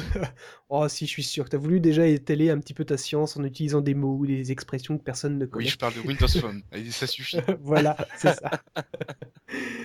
Et, euh, et si jamais tu as envie de faire ça, et de te la péter un petit peu, mais sans te taper le petit Robert, eh ben, j'ai trouvé que une application te taper le petit Robert? Où te taper le gros Robert. tu fais ce que tu veux de ta vie. Bah écoute, je bois une levrette. euh, Ah oui, en plus, oui. Taper un petit Robert en buvant une levrette, Voilà. c'est quand même bien. Voilà, c'est ça. Euh, bon, on va revenir sur l'application Pardon, excuse-nous. qui est faite par un Rennais. Donc, euh, salut à toi, euh, Val Rion, sur, euh, sur Twitter. Et euh, à d'autres, hein. il y, en a d'autres qui ont participé aussi à cette application, mais euh, j'ai eu l'occasion de discuter un peu avec lui parce que je lui ai remonté quelques bugs. Donc, euh, son application, c'est Culturez-vous. Donc, c'est une, une application qui est bon, très très simple, le plus simple possible. Il n'y a rien de. Je vais être un peu solo, mais il n'y a rien de sexy. C'est vraiment de l'affichage en, noir et blanc. Il n'y a pas de, de truc qui casse trois pattes à un canard, on va dire. Mais euh, ça vous permet tous les jours d'avoir un nouveau mot ou une nouvelle expression que vous avez vraiment pas l'habitude de voir. Et donc c'est intéressant, vous découvrez des nouveaux mots ou des nouvelles expressions tous les jours. Donc euh, c'est fait en partenariat avec euh, Un jour un mot. Un jour un mot qui est un pareil le compte Twitter et sur Facebook aussi. Il n'y a pas de site vraiment, mais c'est sur Twitter ou Facebook. Et donc bah, je vais vous prendre un mot ou une expression qui m'a fait qui m'a fait rigoler. Alors elle était assez sympa. Jaculatoire. Ah, j'avais la même. Moi, j'ai plus rien, donc euh, je l'ai désinstallé. Donc, jaculatoire, adjectif littéraire qui se caractérise par un jaillissement ardent. Ça, ça, je le savais. Adjectif, adjectif religieux qui exprime l'élan de l'âme vers Dieu. Ça, par contre, je le savais, moi. Tu vois ça, bah voilà, c'est ça. Non, oui, c'est euh, c'est assez rigolo. euh, Il y, a- il y a des mots comme ça, euh, ou des mots, des expressions euh, qui sont assez, assez sympas. Euh, J'avais euh, trouvé gigolette aussi, qui est fille légère, jeune femme délurée. Donc euh, vous avez euh, tous les jours, vous avez un nouveau petit mot comme ça, sympa, ou une petite expression. Ouais, c'est sans prétention, c'est marrant, j'aime bien. Oui, non, c'est bah, voilà, ça, c'est, ça passe le temps et euh, vous pouvez le mettre en lifestyle et puis, et puis vous voyez le nouveau mot de la journée. C'est, c'est assez sympa. Vous avez donc soit les, les mots ou les, les expressions de la- du jour, mais vous avez aussi les mots d'esprit. Les mots d'esprit, en gros, euh, c'est Les contrepétries, non, c'est ça? Voilà, les contrepétries, voilà, c'est ça. Bon, évidemment, il y a euh, arrivé à pied par la Chine, bon, ça, on l'a- ça tout le monde la connaît. hein. Mais euh, par exemple, euh, Et il fait beau et chaud. voilà, où je vous laisse euh, le choix dans la date, où euh, le plan De Gaulle a déchiré le cœur de Massu. Oh oui, bah, ça je. ok. Je la connaissais pas. Il y a plein de contrepétries comme ça qui sont assez sympas. Et le titre de la contrepétrie du 22 avril 2012, c'est le titre, c'est le dimanche à la messe, et la contrepétrie en elle-même, c'est un coup de vin, c'est dimanche. Ouais, j'aime beaucoup. Donc Ouais. c'est- très sympa. euh, Ça permet. euh, Moi j'aime bien les contrepétries, c'est rigolo. Pour passer les réunions embêtantes. Ouais, c'est ça. en fait. Voilà. C'est des applications qui n'ont pas d'autres euh, pas d'autres prétentions, mais c'est ouais, c'est marrant. Voilà, quand t'as quand t'as fini, quand t'as fini de lire Cotise euh, aux toilettes, bah tu enchaînes sur euh, Culturez-vous. C'est des applications comme ça. euh. Mais alors, Il y a quand même quelque chose à signaler sur cette application pour l'instant. bah, il y en a plusieurs. ouais. En fait, il y a- y, y eu quand même des, des gros bugs. euh, alors, c'était sur. euh, alors, Sid, toi, tu l'as eu euh, sur l'installation de ton Omi Asset. Ouais, tout à fait. Ouais. Et j'ai dû effectivement le, le, le relancer 5 à 6 fois avant que ça passe. Alors, c'est vraiment sur euh, l'installation, en fait. Ça bloque et pouf, ça, ça repart à zéro, quoi. Donc, euh, D'accord. en le forçant, ça, ça finit par passer, ouais. Ouais, Il y, il en a pas mal dans les commentaires euh, Ouais, ouais. de l'application. Il y en a beaucoup qui disent ça. Tout.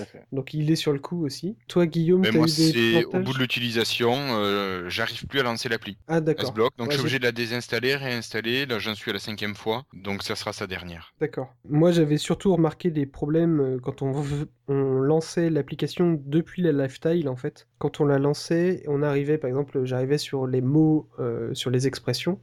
Euh, après, depuis ce truc-là, tu peux passer dans les autres catégories, donc dans les mots d'esprit et trucs comme ça. Et après, quand tu reviens en arrière, donc tu vas sur un mot d'esprit, sur une contrepétrie, tu lances une contrepétrie, donc ça s'affiche. Et quand tu reviens en arrière, bah, tu reviens sur les expressions et pas sur les, les le- la liste des contrepétries. Ouais. Tu reviens sur la liste des expressions. Ça, ça revenait trop loin en arrière. Euh, donc voilà, des petits bugs comme ça qui sont pas gênants, mais euh, voilà, qui sont un peu dommages. Et euh, il est aussi sur le coup, je l'ai prévenu, et euh, il va modifier ça. Il a dit que c'était pas trop, trop long à corriger. Donc voilà, c'est vraiment une petite application sympa. Par contre, j'ai pas vu le lien réel avec un jour un mot. Parce que sur le compte Twitter, le mot du jour, par exemple, il, il correspond pas du tout au mot du jour qui est sur l'application. Ouais. Je sais pas comment est-ce qu'il gère ça. Peut-être qu'ils piochent des mots dans leur base de données et, et c'est tout. Oui, c'est possible. Je sais pas du tout comment ils font. Il faudrait que je, je leur demande, mais euh, c'est une petite application sympa à utiliser euh, comme cotise, quoi, Mm. sur vos chiottes.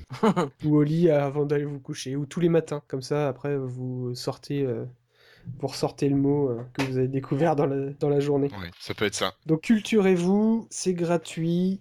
Euh, Guillaume, je te laisse la place. Ouais, moi je vais enchaîner avec une application qui a rien à voir, c'est Station Essence. Alors Station Essence, c'est une appli qui est gratuite en français, euh, donc on mettra les liens sur euh, le site comme d'habitude. N'hésitez pas à aller voir le site de l'application ou le forum de l'application. Euh, certaines personnes dans les commentaires ont mis des trucs assez dommages, assez stupides, parce qu'ils n'étaient pas allés voir le forum ou le site de, de l'appli. Et il y a quelques trucs à faire pour savoir comment l'utiliser euh, assez correctement. Donc il y a une mise à jour de l'appli qui fait qu'en première page, quand vous installez euh, l'application, vous avez les infos euh, importantes à connaître pour bien utiliser cette application. L'application, bon, à quoi ça sert? Ça sert à connaître le prix des stations essence près de là où vous êtes. Ça peut être assez pratique pour comparer. Et Ouais. ça marche sur un système par contre communautaire. C'est-à-dire que c'est vous qui renseignez d'abord les stations, qui renseignez les prix dans les stations, et ça envoie tout ça sur un serveur qui redispatche ensuite à tous les utilisateurs. Donc c'est un peu le système de MobiWeb pour euh, les avertisseurs de zone à risque ou de radar. Euh, je mettrai dans le test de l'application comment vraiment faire le truc, mais c'est ce qui est repris sur leur site. hein. Je vais pas aller plus loin. Vraiment, c'est partager la connaissance des prix des stations avec les autres utilisateurs. Donc moi, il y a eu quelques jours où leur serveur était en rade parce qu'ils faisaient des mises à jour. Je les ai contactés sur le forum. Quelques heures après, j'avais des infos. Ils sont en demande de, de propositions pour améliorer l'appli. Moi, je leur en ai fait. Ils m'ont dit ce qu'ils en pensaient. Euh, voilà, donc eux, ils souhaitent vraiment proposer un, un, bon outil pour la communauté. Donc, et l'appli existe aussi sur Android. Donc voilà, ça élargit la communauté, on n'est pas limité à Windows Phone. D'accord. Je sais pas si vous avez des questions, si vous avez testé ou pas. Non, j'ai pas eu le temps de tester celle-ci. Pas eu le temps. Mais j'aime bien le, principe communautaire. Ben moi aussi. Moi aussi, c'est pour ça que je leur ai dit je ferai un peu de pub pour eux. Donc, euh, les deux auteurs euh, sont Romain Carrette et Gaëtan Gouillet. Merci à eux pour, euh, pour avoir fait ça. Parce que l'appli, après, marche pas mal. Et voilà, donc faut l'essayer, faut la faire vivre. Et elle est gratuite. Hein. Et elle est gratuite, sans pub. avec pub. Une petite pub en haut au-dessus de la carte. D'accord. Voilà, voilà. Donc pour moi, c'est fini. J'ai fait vite. Très bien, parfait. À toi, Sébastien. eh ben, écoute, après l'essence, moi, je vais parler des vélos. Alors les gens qui me connaissent euh, dans la vie privée vont franchement se foutre euh, de moi quand ils vont m'entendre euh, parler d'une application de Vélib. Alors Vélib, pour ceux qui habitent pas à Paris, hein, c'est un système de location de vélo qui fonctionne par un abonnement et par des systèmes de bornes en fait. Et donc, alors bon, je suis pas du tout utilisateur de Vélib hein, pour le coup, mais j'ai décidé d'en parler parce que ça fait partie des malheureusement rares applications euh, officiel euh, de, de, ce genre d'utilisation. De, euh, c'est vrai que typiquement sur Windows Phone, pour trouver une application officielle bah, pour la RATP, notamment pour le métro, ce genre de choses, c'est pas possible.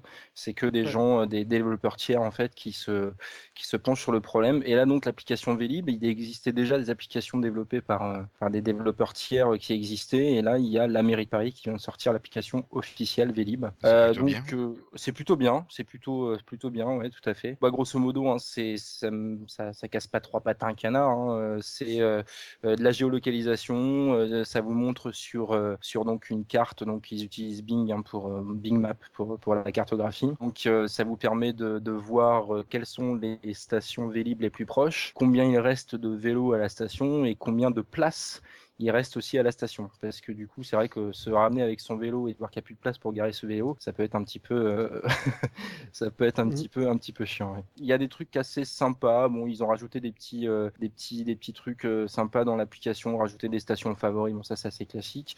Il y a un mode chrono en fait pour savoir combien de temps on passe sur le vélo, parce qu'en fait, effectivement, il y a un abonnement, mais il y a aussi un temps d'utilisation en fait dans la facturation. Donc, c'est pas méchant, mais c'est vrai que c'est bien pratique. Il y a des petites idées de balade dans Paris et puis des listes d'événements qui sont liés au, Vélib ou au monde du vélo en général. Et donc voilà, euh, les moins, c'est que c'est un peu une application qui est un peu lente, euh, un peu trop basique. Et puis, euh, ils ont un mode itinéraire qui, franchement, sert à rien du tout. Euh, grosso modo, vous avez autant, autant fait de, de, faire votre itinéraire sur, sur carte, enfin sur Bing Map.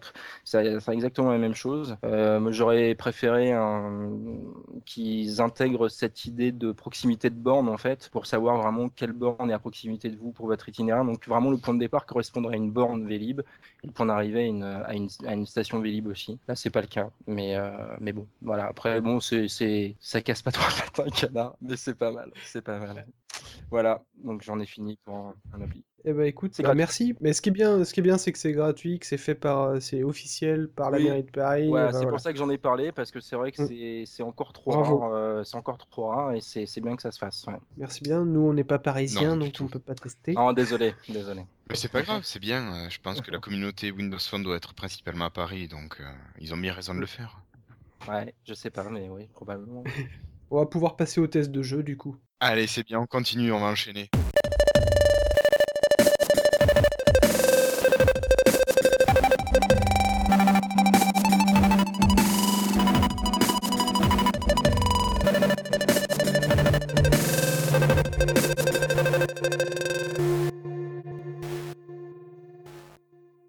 Aujourd'hui, je vais peut-être le présenter pour le premier. Ah ouais, vas-y. Allez, donc euh, aujourd'hui, euh, on va faire pour la première fois un test croisé d'application, enfin deux tests croisés. Donc Sébastien Alex, vous allez parler d'un jeu qu'on découvre, qui est en version bêta et qui s'appelle Age, of, Sorcery. Voilà, donc ben, je vous laisse en parler un petit peu. Ouais, donc Age of Sorcery, c'est un petit jeu que j'ai découvert il n'y a pas très très longtemps. Euh, donc qui est un jeu, on va dire, de stratégie. Euh, voilà, dont le but est euh, tout simplement de faire évoluer votre euh, ville en construisant des bâtiments, voilà, des zones de stockage, votre château, votre forge, votre académie, etc., etc. Fabriquer des petites armées, les améliorer aussi par la technologie et voilà, aller taper sur la gueule de petits monstres ou de petits joueurs aussi. Alors, en fait, moi, j'ai beaucoup joué à une époque un jeu qui s'appelait IP Kingdom. Je ne sais pas si vous connaissez. Mm, non. qui était basé un peu sur le même principe. bon, lui était sur Android et sur iOS aussi. là, pour le coup, je crois qu'Edge of Sorcery est une exclusivité Windows Phone, si je ne me trompe pas. voilà. Donc, donc c'est pas mal. c'est assez addictif. C'est c'est pas super chronophage parce que finalement il y a des actions qui prennent plusieurs heures donc euh, au final on fait des actions. Euh, non mais en fait c'est pas un jeu d'action hein, clairement. Ça, faut, faut, oublier ça. C'est un jeu de gestion. C'est ça prend du temps. Euh, voilà c'est long. moi j'aime bien. Ça me ça me détend. Il y a, y, a, un petit côté très sympa dans la gestion et l'évolution de de ta cité et de ton et de ton lord donc de ton seigneur. Euh, et puis il y, a un système euh, de. En fait, c'est un MMO. Hein, c'est vrai que j'ai oublié de le dire à la base, mais ça reste un MMO en fait. Hein. Voilà. Donc il y a du PVE, en sachant que vous pouvez aller taper sur, sur des monstres enfin des armées de monstres. Et puis il y a une notion PVP qui n'est pas activée par défaut. Par contre, il faut savoir que si vous activez le PVP, vous pouvez pas faire machine arrière. Donc il euh, faut cliquer avec, euh, avec euh, vraiment parcimonie. donc ça. Sinon après c'est un petit peu foutu. Alors il faut savoir quand même qu'il y a une partie de PVP, même si vous si vous activez pas pardon cette option là, si vous prenez des, des zones en fait, si vous prenez des territoires et que vous en prenez possession. Euh, des joueurs peuvent, peuvent vous les reprendre en fait. Donc si vous avez des armées dessus, ils peuvent très bien tuer euh, vos, armées. Par contre, ils peuvent pas attaquer votre, euh, votre ville ou, vos villes. Voilà. Enfin moi j'aime bien. C'est vrai que c'est très spécial comme jeu. c'est voilà, c'est pas un jeu d'action hein, clairement. C'est bien fait. Ouais, très bien fait. c'est vraiment, ça ah ouais, très, Franchement, c'est super léché. C'est les graphismes sont, sont, jolis, les petites animations. voilà, c'est l'interface. Et moi je trouve très, très ergonomique pour le coup. Euh, oui. Euh, et vraiment, non, les mecs, ils ont vraiment bien bossé. Quoi. Mm. Ouais, et puis même dans toute la, la logique de jeu, tout est hyper bien pensé. Euh, Clairement. Tel monstre est fort contre tel type de d'armée ouais, moins fort contre tel type ou faible par rapport à d'autres types d'unités. Et donc c'est vrai qu'au début on est un peu perdu. Moi au début alors un c'est vrai que les jeux où, où le temps est vraiment trop présent, enfin, la gestion du temps est trop présent, c'est vrai que ça, ça, ça me plaît pas à la base ça me plaît pas. Euh, c'est vrai que là en fait j'ai accroché et je continue euh, à jouer et tu vois là euh, je sais pas je sais pas ma ville je sais pas combien de niveau je suis mais maintenant que j'ai compris comment aller péter la gueule des monstres et puis ne... Bah, en gros il faut pas envoyer qu'un seul petit bonhomme derrière faut lui ah, envoyer 100 faut lui envoyer 100 mecs et qui vont aller poutrer le, monstre. Donc voilà c'est savoir ah oui, le calcul de combien il faut lui envoyer euh, de, petits bonshommes de tel type. voilà, c'est vraiment assez chiadé. Et euh, il y a de la stratégie. ouais, voilà, il y a de la stratégie et faut faut pas hésiter à aller sur le site euh, le site officiel de l'application du jeu parce qu'il y a tout un descriptif en fait de quelle armée. enfin, en fait, c'est des systèmes de arcane, tu sais, machine et humain. Mhm. Mm. mage, machine et humain. Et grosso modo, tu as euh, effectivement euh, tel type d'unité de, de, est plus faible par rapport à tel type d'unité. type de monstre. Euh, il y a aussi le, enfin, le, le, système de, de corps à corps, on va dire, de distance, etc. Donc avec euh, vraiment des unités qui ont, euh, qui ont euh, des avantages par rapport à d'autres. Donc il y a tout un système comme ça qu'il faut maîtriser parce qu'il y a aussi un niveau de monstre. Enfin, dans une même catégorie de monstres, tu as des niveaux de monstres. Il faut pas envoyer quand tu es level 2, même si le monstre comme ça, c'est marqué level 2, il faut pas forcément envoyer ton armée dessus parce que si ça se trouve, il a 300 points de vie et toi, tu te feras atomiser avant de leur enlever un point de vie. quoi. Donc c'est euh, donc c'est vraiment stratégique. Euh, bon, c'est pas non plus un jeu d'échecs, hein, mais euh, il y a quand même un minimum de choses à savoir. Et puis c'est rigolo, quoi. Après, bon, c'est un jeu. C'est pas Warhammer, quoi. Ah, oh merde, je me devais, j'étais obligé. je fais mon cairn aujourd'hui. Tu fais bien, tu fais bien. Et, Warhammer 40 000, s'il te plaît, si tu fais cairn. Tout à fait. Tout à fait. Donc, euh, donc voilà, mais bon, voilà, c'est un, un, jeu aujourd'hui. Je me connecte euh, une fois, euh, une fois tous les 3-4 heures. Voilà, je vois un peu où j'en suis dans mes, dans mes évolutions de bâtiments, dans mes armées, dans mes combats. Parce que c'est vrai que tout est une question de temps. Quand tu vas envoyer une armée sur un, sur un point, bah, ça va parfois mettre 6-7 heures. Quand tu vas construire un enfin, quand tu vas augmenter ton, upgrader ton bâtiment, ça peut prendre jusqu'à la dernière fois, ouais, c'était 16 heures, ouais, c'est ça. Donc voilà. Et tout est gratuit, ça c'est vachement bien.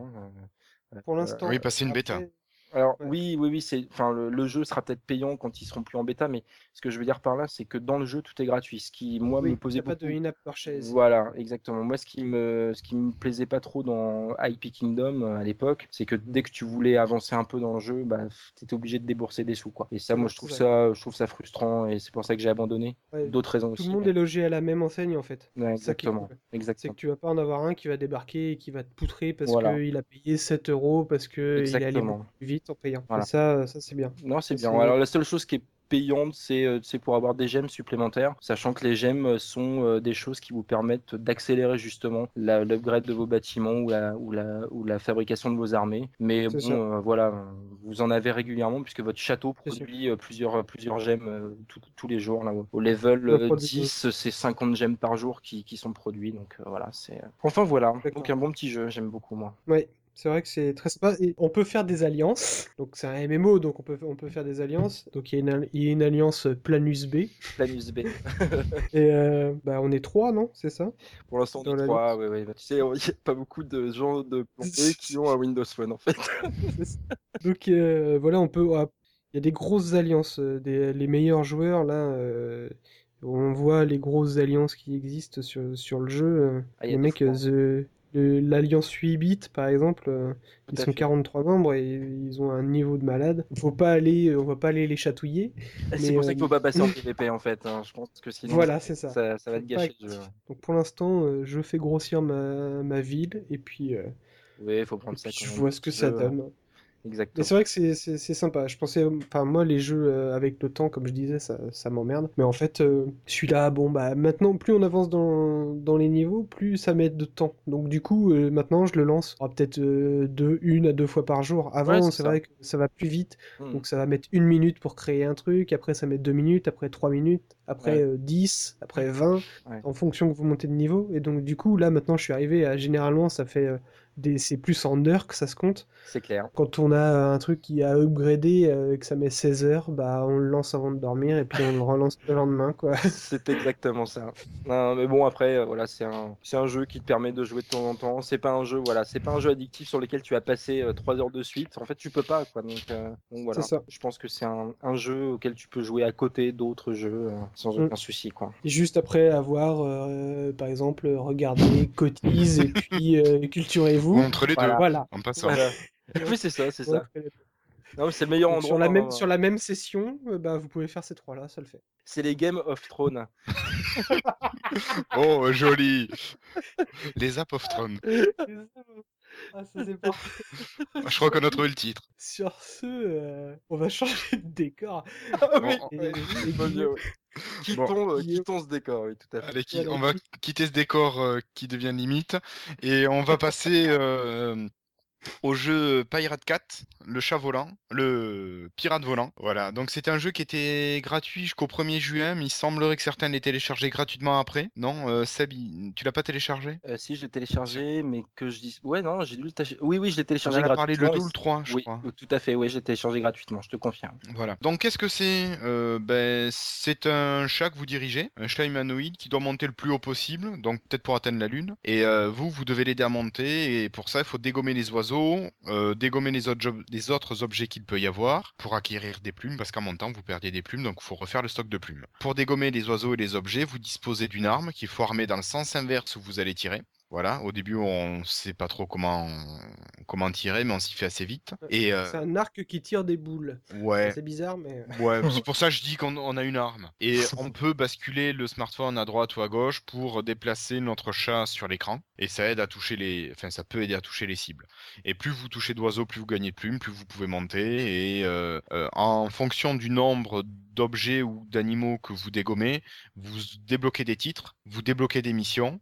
Et euh, voilà, donc vous allez de plus en plus loin dans le jeu. Moi, je suis pas allé très très loin. C'est un jeu que je trouve très beau, très bien fait, mais par contre, c'est pas mon- trop mon style de jeu. D'accord. Voilà, les graphismes, c'est le style euh, Félix le chat, j'ai l'impression, croisé avec Popeye pour le côté bateau, mais Ouais, vraiment clair. très bien fait, vraiment très bien fait. Euh, le jeu est nickel, il n'y a pas de bug, il y a un effet vieillot sur l'image qui est super bien géré. Vraiment, moi, à part que c'est pas mon style de jeu, c'est c'est un jeu qui est vraiment top. Ouais, Voilà. Top. Et euh, je sais que toi, Alex, ta femme, elle adore ça. Elle est dans les euh, meilleurs mondiales. Bon, oui, ouais, les meilleurs joueurs mondiaux. Alors, on, on sait pas trop d'ailleurs parce que, en tout cas, ouais, elle a poutré le jeu et euh, parce que je lui ai demandé de faire le test pour moi. enfin, moi, j'y ai joué un peu. hein. C'est vrai que le Doodle Jump Like, j'aime bien.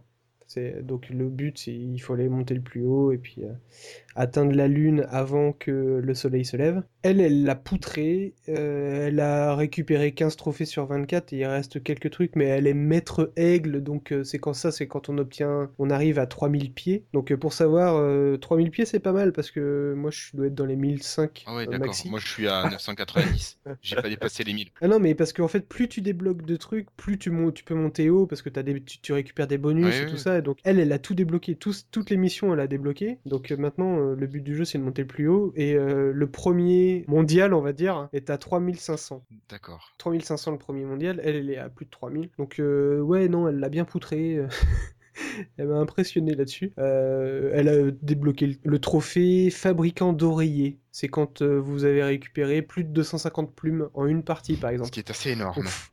Faut y aller aussi. clair, c'est clair. Donc, euh, elle doit être dans les 20 premiers, normalement. Comme elle n'avait pas mis, mis son compte... euh, Enfin, changé son pseudo sur Xbox Live, elle est player quelque chose là, donc on n'arrive pas à la retrouver. Bah, du coup, moi je lui ai rentré un, un pseudo, mais euh, C'était trop tard, faut qu'elle le refasse. trop tard. hein, non. Ouais, du coup, elle était dessus ce soir pour essayer de battre son record, pour essayer de rentrer dans le, dans le top 20. Bon, ben, on n'a pas entendu crier, donc elle a pas dû réussir. Voilà, c'est ça. Donc, euh, non, elle, euh, ouais, elle a bien aimé, elle continue, elle est toujours dessus, et elle m'a dit, enfin, et elle me, de- me demandait, euh, Hey, euh, Guillaume, il est à combien? Est-ce que je l'ai poutré ou Ah ouais, tu... largement, elle m'a plus que poutré. Donc, euh, bah voilà, elle était contente. Voilà. Donc moi je suis maître, je suis maître pigeon en fait. Hein. Donc, euh, ça, ça te montre un peu mon niveau. Mais c'est c'est vrai que c'est bien, hein. très sympa. Et, euh, moi, j'ai ouais, j'ai bien accroché aussi sur ce jeu-là. À télécharger, euh, même, euh, même en payant, euh, allez-y, quoi. C'est, euh, C'est vraiment un jeu qui est, euh, qui est nickel. Mm. C'est vraiment un jeu de Super qualité qui mériterait peut-être le, le logo Xbox Live. je. Clairement, c'est clair. Ah, que, euh, sûr. Après, il est peut-être un peu court. Enfin, je sais pas. euh, En fait, là, tu vois, on sait, on sait pas, euh, on sait pas du tout, parce que le but du jeu, c'est d'a- d'atteindre la lune. On sait pas si vraiment on peut, on peut le faire ou ou pas, parce que là, tu vois, ma femme, elle a tout débloqué, mais euh, à mon avis, tu dois pouvoir monter plus, beaucoup plus haut, et je sais pas si on peut vraiment, réellement arriver sur la lune. Il faudra qu'on on- invite euh, les concepteurs de, du jeu. Voilà, c'est ça. Mais euh, voilà, après, c'est du jeu à scoring, quoi. C'est Mm. essayer de monter toujours plus haut et d'essayer de, de battre ton, ton record à chaque fois. Ouais. Nous, on se tire la bourre. euh, bah, là, j'ai pas eu trop eu le temps parce que j'étais sur l'autre test. euh, voilà, on se tire la bourre et je vais essayer de, la- de passer les 3000 moi aussi. Mm. Parce que, quoi, faut pas déconner. Donc voilà, à télécharger d'urgence, euh, c'est Pirate 4. The Flying Pirate. Pirate comme un pirate et 4 CAT. Voilà. 99 centimes sur euh, le marketplace. Ah, ça y est, il est passé à Ah, ça y est, il est 85. passé payant. C'est payant. Ça reste très très abordable pour un jeu comme ça. Fortement recommandé par, euh, par Lifetime. Oui. Tout à fait, je confirme. Et ben on va enchaîner sur les free time Allez, du coup. c'est parti, jingle. フフフフフ。Donc bah je vais commencer aussi. Alors euh, je vais commencer par euh, un nouveau site qui, est- qui s'est ouvert cette semaine et sur lequel j'ai fait tout de suite une commande. C'est le nouveau site de Captain Web, Manox et puis euh. Donc euh, les trois compères qui ont ouvert un, un site qui s'appelle slugfiction.com. Et donc euh, le but de ce site-là c'est euh, de vendre des stickers donc dessinés par euh, Mister Manox en personne et donc de vendre ces, stickers à moins de 1 euro. Et euh, voilà, vous pouvez acheter un seul sticker, euh, un par-ci, un par-là. C'est vraiment que dalle. Les frais de livraison, c'est que dalle.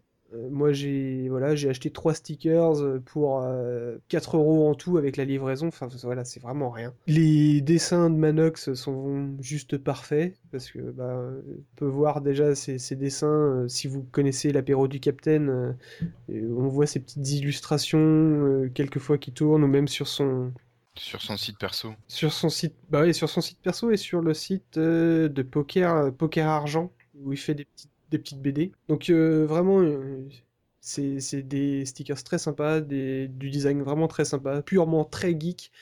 Donc euh, allez-y, mangez-en, c'est que du beau. Slugfiction.com. Beaucoup de références ouais. Ah oui, oui, c'est clairement ça. Ça va de, de la science-fiction à du. Il y a même une version pédobire. Euh, il, y a... tout quoi, il y a vraiment de tout, c'est très sympa. Donc euh, Slug Fiction, S-L-U-G-F-I-C-T-I-O-N.com. On mettra le lien dans les. Dans l'article. Vas-y, enchaîne. Allez, ben moi je vais pousser un coup de gueule, je vais remplacer notre William. euh, coup de gueule après Orange et HTC. Donc, euh, comme vous l'avez entendu, on en a parlé. Sur mon Mozart, pas de partage de connexion Internet à cause d'Orange qui, qui modifie les ROM. Et j'ai passé quelques heures auprès du service client, du service technique, euh, pour essayer de trouver une solution à ça, parce que j'ai un forfait qui peut avoir l'option de partage de connexion Internet. Je voulais pas la prendre, mais c'était juste pour les emmerder. Et euh, donc j'ai passé un temps fou. Déjà, les gens connaissent mal Windows Phone. On me dit que la fonctionnalité n'existe pas sur le Mozart, sans préciser que ce sont sur les Mozart disposant de la ROM Orange. Euh, les gars savent même pas ce que c'est que le partage de connexion Internet. J'ai parlé avec une pauvre fille qui était aimable comme tout, mais qui connaissait rien du tout. Voilà, déjà rien que le mot de Rome, euh, elle devait penser que je parlais de la boisson. Euh, non mais Mais monsieur, monsieur l'alcoolique, arrêtez. non, non, mais je lui demandais, je lui euh, excusez-moi, mais est-ce que vous y connaissez quelque chose en smartphone? Elle me dit, non, je suis désolé. T'es là, d'accord. Ah, les. Ouais, non, c'est mais- donc non. ça, le, le- le service technique en fait, c'est ça? Ouais, euh, celui-là, je sais plus. Mais tu sais, j'ai eu le service technique qui m'a passé le service commercial, qui m'a renvoyé sur le service technique, qui m'a renvoyé. Euh, j'ai, j'ai été la boule de flipper. Et euh, voilà. Et, et donc à la fin, ils me disent, euh, non, non, non, non, la fonction n'existe pas. Je leur dis, écoutez, moi, je vous dis qu'elle existe. Euh, si j'avais eu l'intelligence de flasher mon Mozart dès le début, j'aurais pas eu de problème. Ouais, mais ma chaîne, Anaïs, vous savez que. Rien à foutre, c'est bon.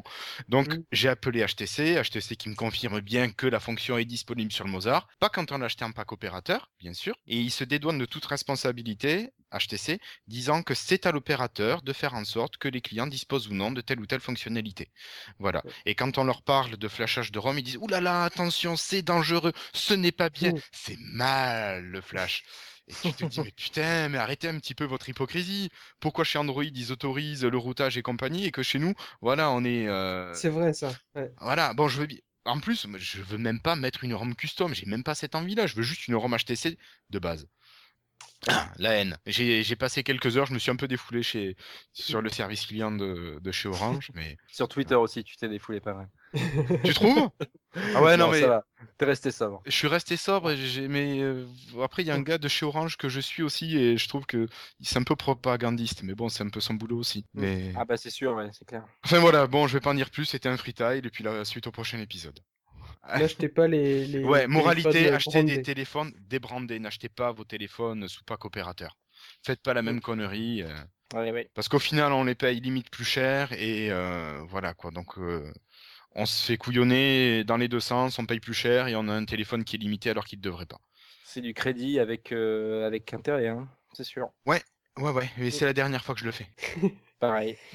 Et- Comme beaucoup de personnes, je pense. Ouais, ouais, ouais. Enfin, Mais euh, De plus en plus. hein. je crois que la fille de chez Orange, elle, elle va plus acheter ses téléphones à crédit euh, chez Orange. elle, elle- la pauvre fille, elle était dégoûtée pour moi, ça me faisait de la peine de l'engueuler, mais. Oui, oui, c'est clair. En général, ils sont pour rien, les pauvres, mais bon. Ah non, mais t'as... non, non, non, non, je suis tombé sur certains entre ceux qui te disent, mais non, monsieur, vous n'y connaissez rien, machin. Ah oui, ça par Je, je dis pas que j'y connais beaucoup, je suis pas, voilà, je suis pas un technicien.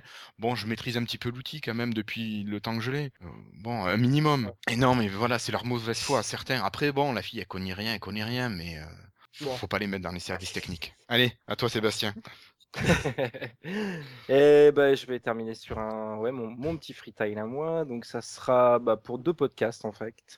Euh, voilà, des podcasts euh, de gens que j'apprécie beaucoup humainement, euh, donc qui sont des podcasts cinéma. Donc, faut savoir que moi, j'ai une culture ciné qui est, bon, qui est assez ciné popcorn, on va dire. hein. Et donc, grâce à ces gens-là, bah, j'en apprends vachement et c'est très intéressant. Donc, le premier, c'est le podcast Split Screen que vous retrouvez sur No Watch. Et le deuxième, c'est Pas de sac. Donc, sur les sacs à main, comme ils aiment à, à le dire eux-mêmes. Donc, ce n'est pas un podcast sur les sacs à main, c'est un, un podcast cinéma. Donc, Split Screen, en fait, sont, donc ils sont trois. Donc Indeblix, Hervé Quaral et puis Gilles Dacosta. Et en général font des, des sujets vraiment précis autour soit d'un réalisateur, soit d'un film. donc il y en a eu des excellents, notamment sur Pixar ou sur Sam Raimi ou sur les effets spéciaux de Star Wars. Enfin, c'est vraiment des dossiers qui sont très documentés, très intéressants. C'est pas de la critique de film, donc moi ça j'aime bien parce que finalement je pense qu'un film c'est très c'est très subjectif en fait. Mmh. Donc voilà, donc je pense que le, le, côté approche par par des explications sur des anecdotes de tournage, ce genre de choses est plus intéressante. Et puis Podsac, donc avec bah, nos amis Floydus que tu citais tout à l'heure, et puis Evil, Evila Chimétrie et puis Wild Gunslinger qui sont voilà des gens qu'on connaît un peu un peu un peu bien maintenant avec Plan B. voilà, ils ont participé notamment à nos podcasts. Et donc là, c'est vraiment aussi des sujets très sympas. donc ils sont sur leur canapé, ils parlent de plein de choses en rapport avec le cinéma forcément. Ils ont fait un dossier sur les films des années 80 qui était exceptionnel. Ils ont fait là dernièrement leur dernier, c'est sur le cinéma porno. Donc d'où le pot de sexe. Euh, voilà, d'où le de sexe, voilà, exactement. Et euh, enfin voilà, donc c'est vraiment des podcasts très sympas pour, euh, pour découvrir un petit peu des aspects du cinéma qu'on n'a pas forcément l'habitude voilà, de, de, connaître. ou de Enfin voilà, vraiment c'est des, podcasts. En plus, je vous dis, c'est vraiment des gars très très sympas. Donc voilà, Split Screen et, et Podsac. À écouter et à retrouver sur le site, on vous mettra les liens pour y aller directement. moi, je voudrais juste, avant de conclure, lire un, un petit commentaire sur iTunes quand même, euh, comme on en a eu euh, dernièrement, et on se devait d'en lire. Euh, donc le dernier commentaire, c'est de Cyberkick du 2 juin qui dit Je suis débutant, je pars vraiment de zéro, en développement sur Windows Phone, et l'expérience de Julien, donc Julien Inside News qu'on a eu la dernière fois, m'a beaucoup inspiré. Je sors bientôt une app de niche. Pour le moment, alors, je sais pas si c'est une niche pour chiens ou si c'est vraiment une app, très, spécifique. Bon, voilà. Euh, pour le moment, j'ai un problème de background. Euh, je sais, je suis pas bon en anglais. J'ai ramé beaucoup au début pour trouver le doc. En tout cas, ça a permis de, ça donne un peu euh, d'envie de développer. C'est Lifestyle donne de l'envie de développer avec nos invités, donc c'est plutôt cool. Bah oui, ça fait plaisir. C'est clair. Ouais, et il nous dit que le son est un poil bas. Pour les jingles, No Watch et FreePod sont bons là-dedans. effectivement. Nous, pour l'instant, les jingles, euh, bah, euh, il y a une grande discussion qui est sur le forum. Vous, vous viendrez et puis vous nous direz dans les, dans les notes de l'émission si vous aimez ou pas. Euh, il nous dit de bons tests et puis à la fin, le dernier point, continuez. Merci. bah, on va le faire. et eh ben, on va le 5 étoiles. on va continuer, il n'y a pas de problème. Ah bah tiens, il y a un Sébastien aussi qui nous a posté un petit message. Ah bah oui, c'est notre troisième qui est là. ah bah ça fait longtemps que je l'ai laissé quand même. Ah bon, en tout cas, euh, maintenant, on est, euh, quand on tape Windows Phone dans l'iTunes Store, on est premier des podcasts. Yes. Parfait. Ouais, c'est la classe. Bravo les gars. Ouais. Non mais Alex a un petit peu adapté le titre du podcast. J'ai un peu triché, on va dire. Euh, j'ai changé le titre euh, du blog en mettant lifestyle-le podcast Windows Phone et du coup ça a changé aussi le flux RSS. Et donc du coup quand tu tapes Windows Phone dans, dans iTunes, bah évidemment tu tombes plus facilement sur lifestyle parce que le titre c'est en, le titre entier c'est lifestyle le podcast Windows Phone. Et eh bah c'est très bien, cette bonne guerre de toute façon. Parfait. Voilà. Bah sinon, vous avez quelque chose à rajouter? Bah, Peut-être on pourrait rappeler l'adresse pour nous contacter, donc euh, lifestyle.fr. Vous pourrez poser vos commentaires euh, sur le billet euh, qui reprend euh, l'émission d'aujourd'hui. Et puis voilà, après nous suivre sur lifestyle podcast sur Twitter.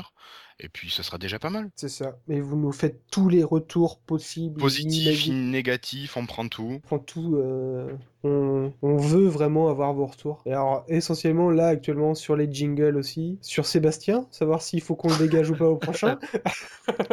N'hésitez pas. Hein. Non, non, on va te garder. Ah, écoute. Ah ouais, non, mais ça s'est très bien passé aujourd'hui, c'est parfait. Nickel. On va peut-être prévoir de faire des podcasts de 2h30, 3h. Eh ouais, ou de prévoir moins de, moins de choses à, à détailler, effectivement. Peut-être. En tout cas, on se donne rendez-vous dans 15 jours. Et donc, dans 15 jours, normalement, ça sera pile poil après le développeur summit et la grosse annonce. Donc, on prend enfin. Donc, euh, éviter de parler de rumeurs pour certaines choses. Voilà, c'est ça. Enfin, j'espère. Euh, oui. On va espérer. sinon, on aura mauvaise. Eh ben, écoutez, je vous souhaite une bonne fin de soirée. Bonne fin de soirée. Puis à la bonne fin de soirée. À la prochaine. À la prochaine. Allez, ciao tout le monde. Ciao. Salut.